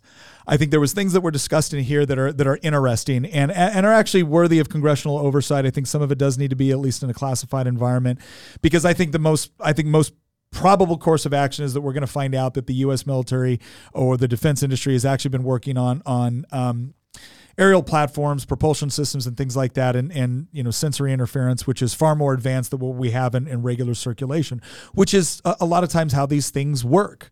Um, I think a lot of it has probably been paid for off books, and that's probably part of trying to preserve the the secrecy of of the materials. And we can have a larger debate on on when that you know you could theoretically make an ethical argument for you think it might be appropriate or inappropriate. I think the other thing that was really interesting to me about this is that I did feel as if it was one of the only congressional hearings I've ever watched where I didn't feel like there was just this overriding partisan hostility toward everything, and that actually made it interesting to watch. I wish that could be applied toward other topics. Uh, the third thing I'll say is that I, I do believe that the timing of a lot of this is convenient. So I, I agree with Tina, Tina on that. But I will say this. Uh, when something, the best way to actually cause a distraction is with something that is relevant. It's not something that is is totally off the wall. You do it with something that is relevant. And here's all I would ask: is regardless of where you fall in this situation, uh, use your critical thinking across the board. So you can look at some of the things that came out in this hearing and say that's interesting, that's worthy of, of further information. You should also ask yourself how relevant is it to what you're doing or what you can affect in the near term. I, I think what is going on right now with with the Bidens. I think what is going on with defense spending in Ukraine. I think what is going on with Sam Bankman Fried. I think all of those things are far more relevant to an upcoming election cycle, which is going to determine who holds power in this country, which will inevitably affect whether or not you're actually going to get hearings on things like this or actually get to the bottom of anything. So that's what I would ask people like in the midst of looking at this, don't be distracted. Whether you think it's a distraction, we think it's not a don't be distracted from some of the other things that are going on right now that are highly relevant to to the future course of this country's political leadership. And, and the things that we have coming out about Joe Biden right now are pretty horrendous. And, and the, the evidence is mounting and it deserves our attention. So to everyone that you know didn't want this episode, I thank you for for hopefully watching anyways and, and adding some input. I think it was a worthy discussion. For everyone that did want this episode, aliens are not going to be a common theme. I'm just telling you, it's not what we do here. All right. Every once in a while, we will we will placate Christian. We will certainly, uh, you know, again, help out with our audience. For any of you that are wondering about this, we did go into our community chat, which you can find in Circle. We have the links uh, on our page. And when we asked, we asked our audience, "Hey, we want to be respectful of the people that that stay here, that show up, that watch, that ask questions, that donate. Is this a topic you think would be interesting?" And uh, I will say a significant majority said that yes. There was a couple people that were a little skeptical, but they, haters. but they said as long as we made it, as long as we either made it funny, or, or we actually talked about some of the implications of this, and I hope I hope that we actually did do that. Tina was I was here for the funny. definitely in charge of the comic relief for the episode. And then finally, finally, if you stuck around for this long, then I'm going to make it all worth your while right now. And that's because you can get $30 off your next order from Good Ranchers with free shipping, okay? If you use promo code Nick, go to Good Ranchers. We have the links. Go to Good Ranchers. You get $30 off free shipping. And I don't care where you stand. One thing we should all agree on is that good meat should definitely be a priority for this country, and Good Ranchers is helping make sure that it is a priority for America and our audience. So, once again, thank you all for joining us for this episode. Thank you for your comments, and we will see you next episode coming up this Thursday.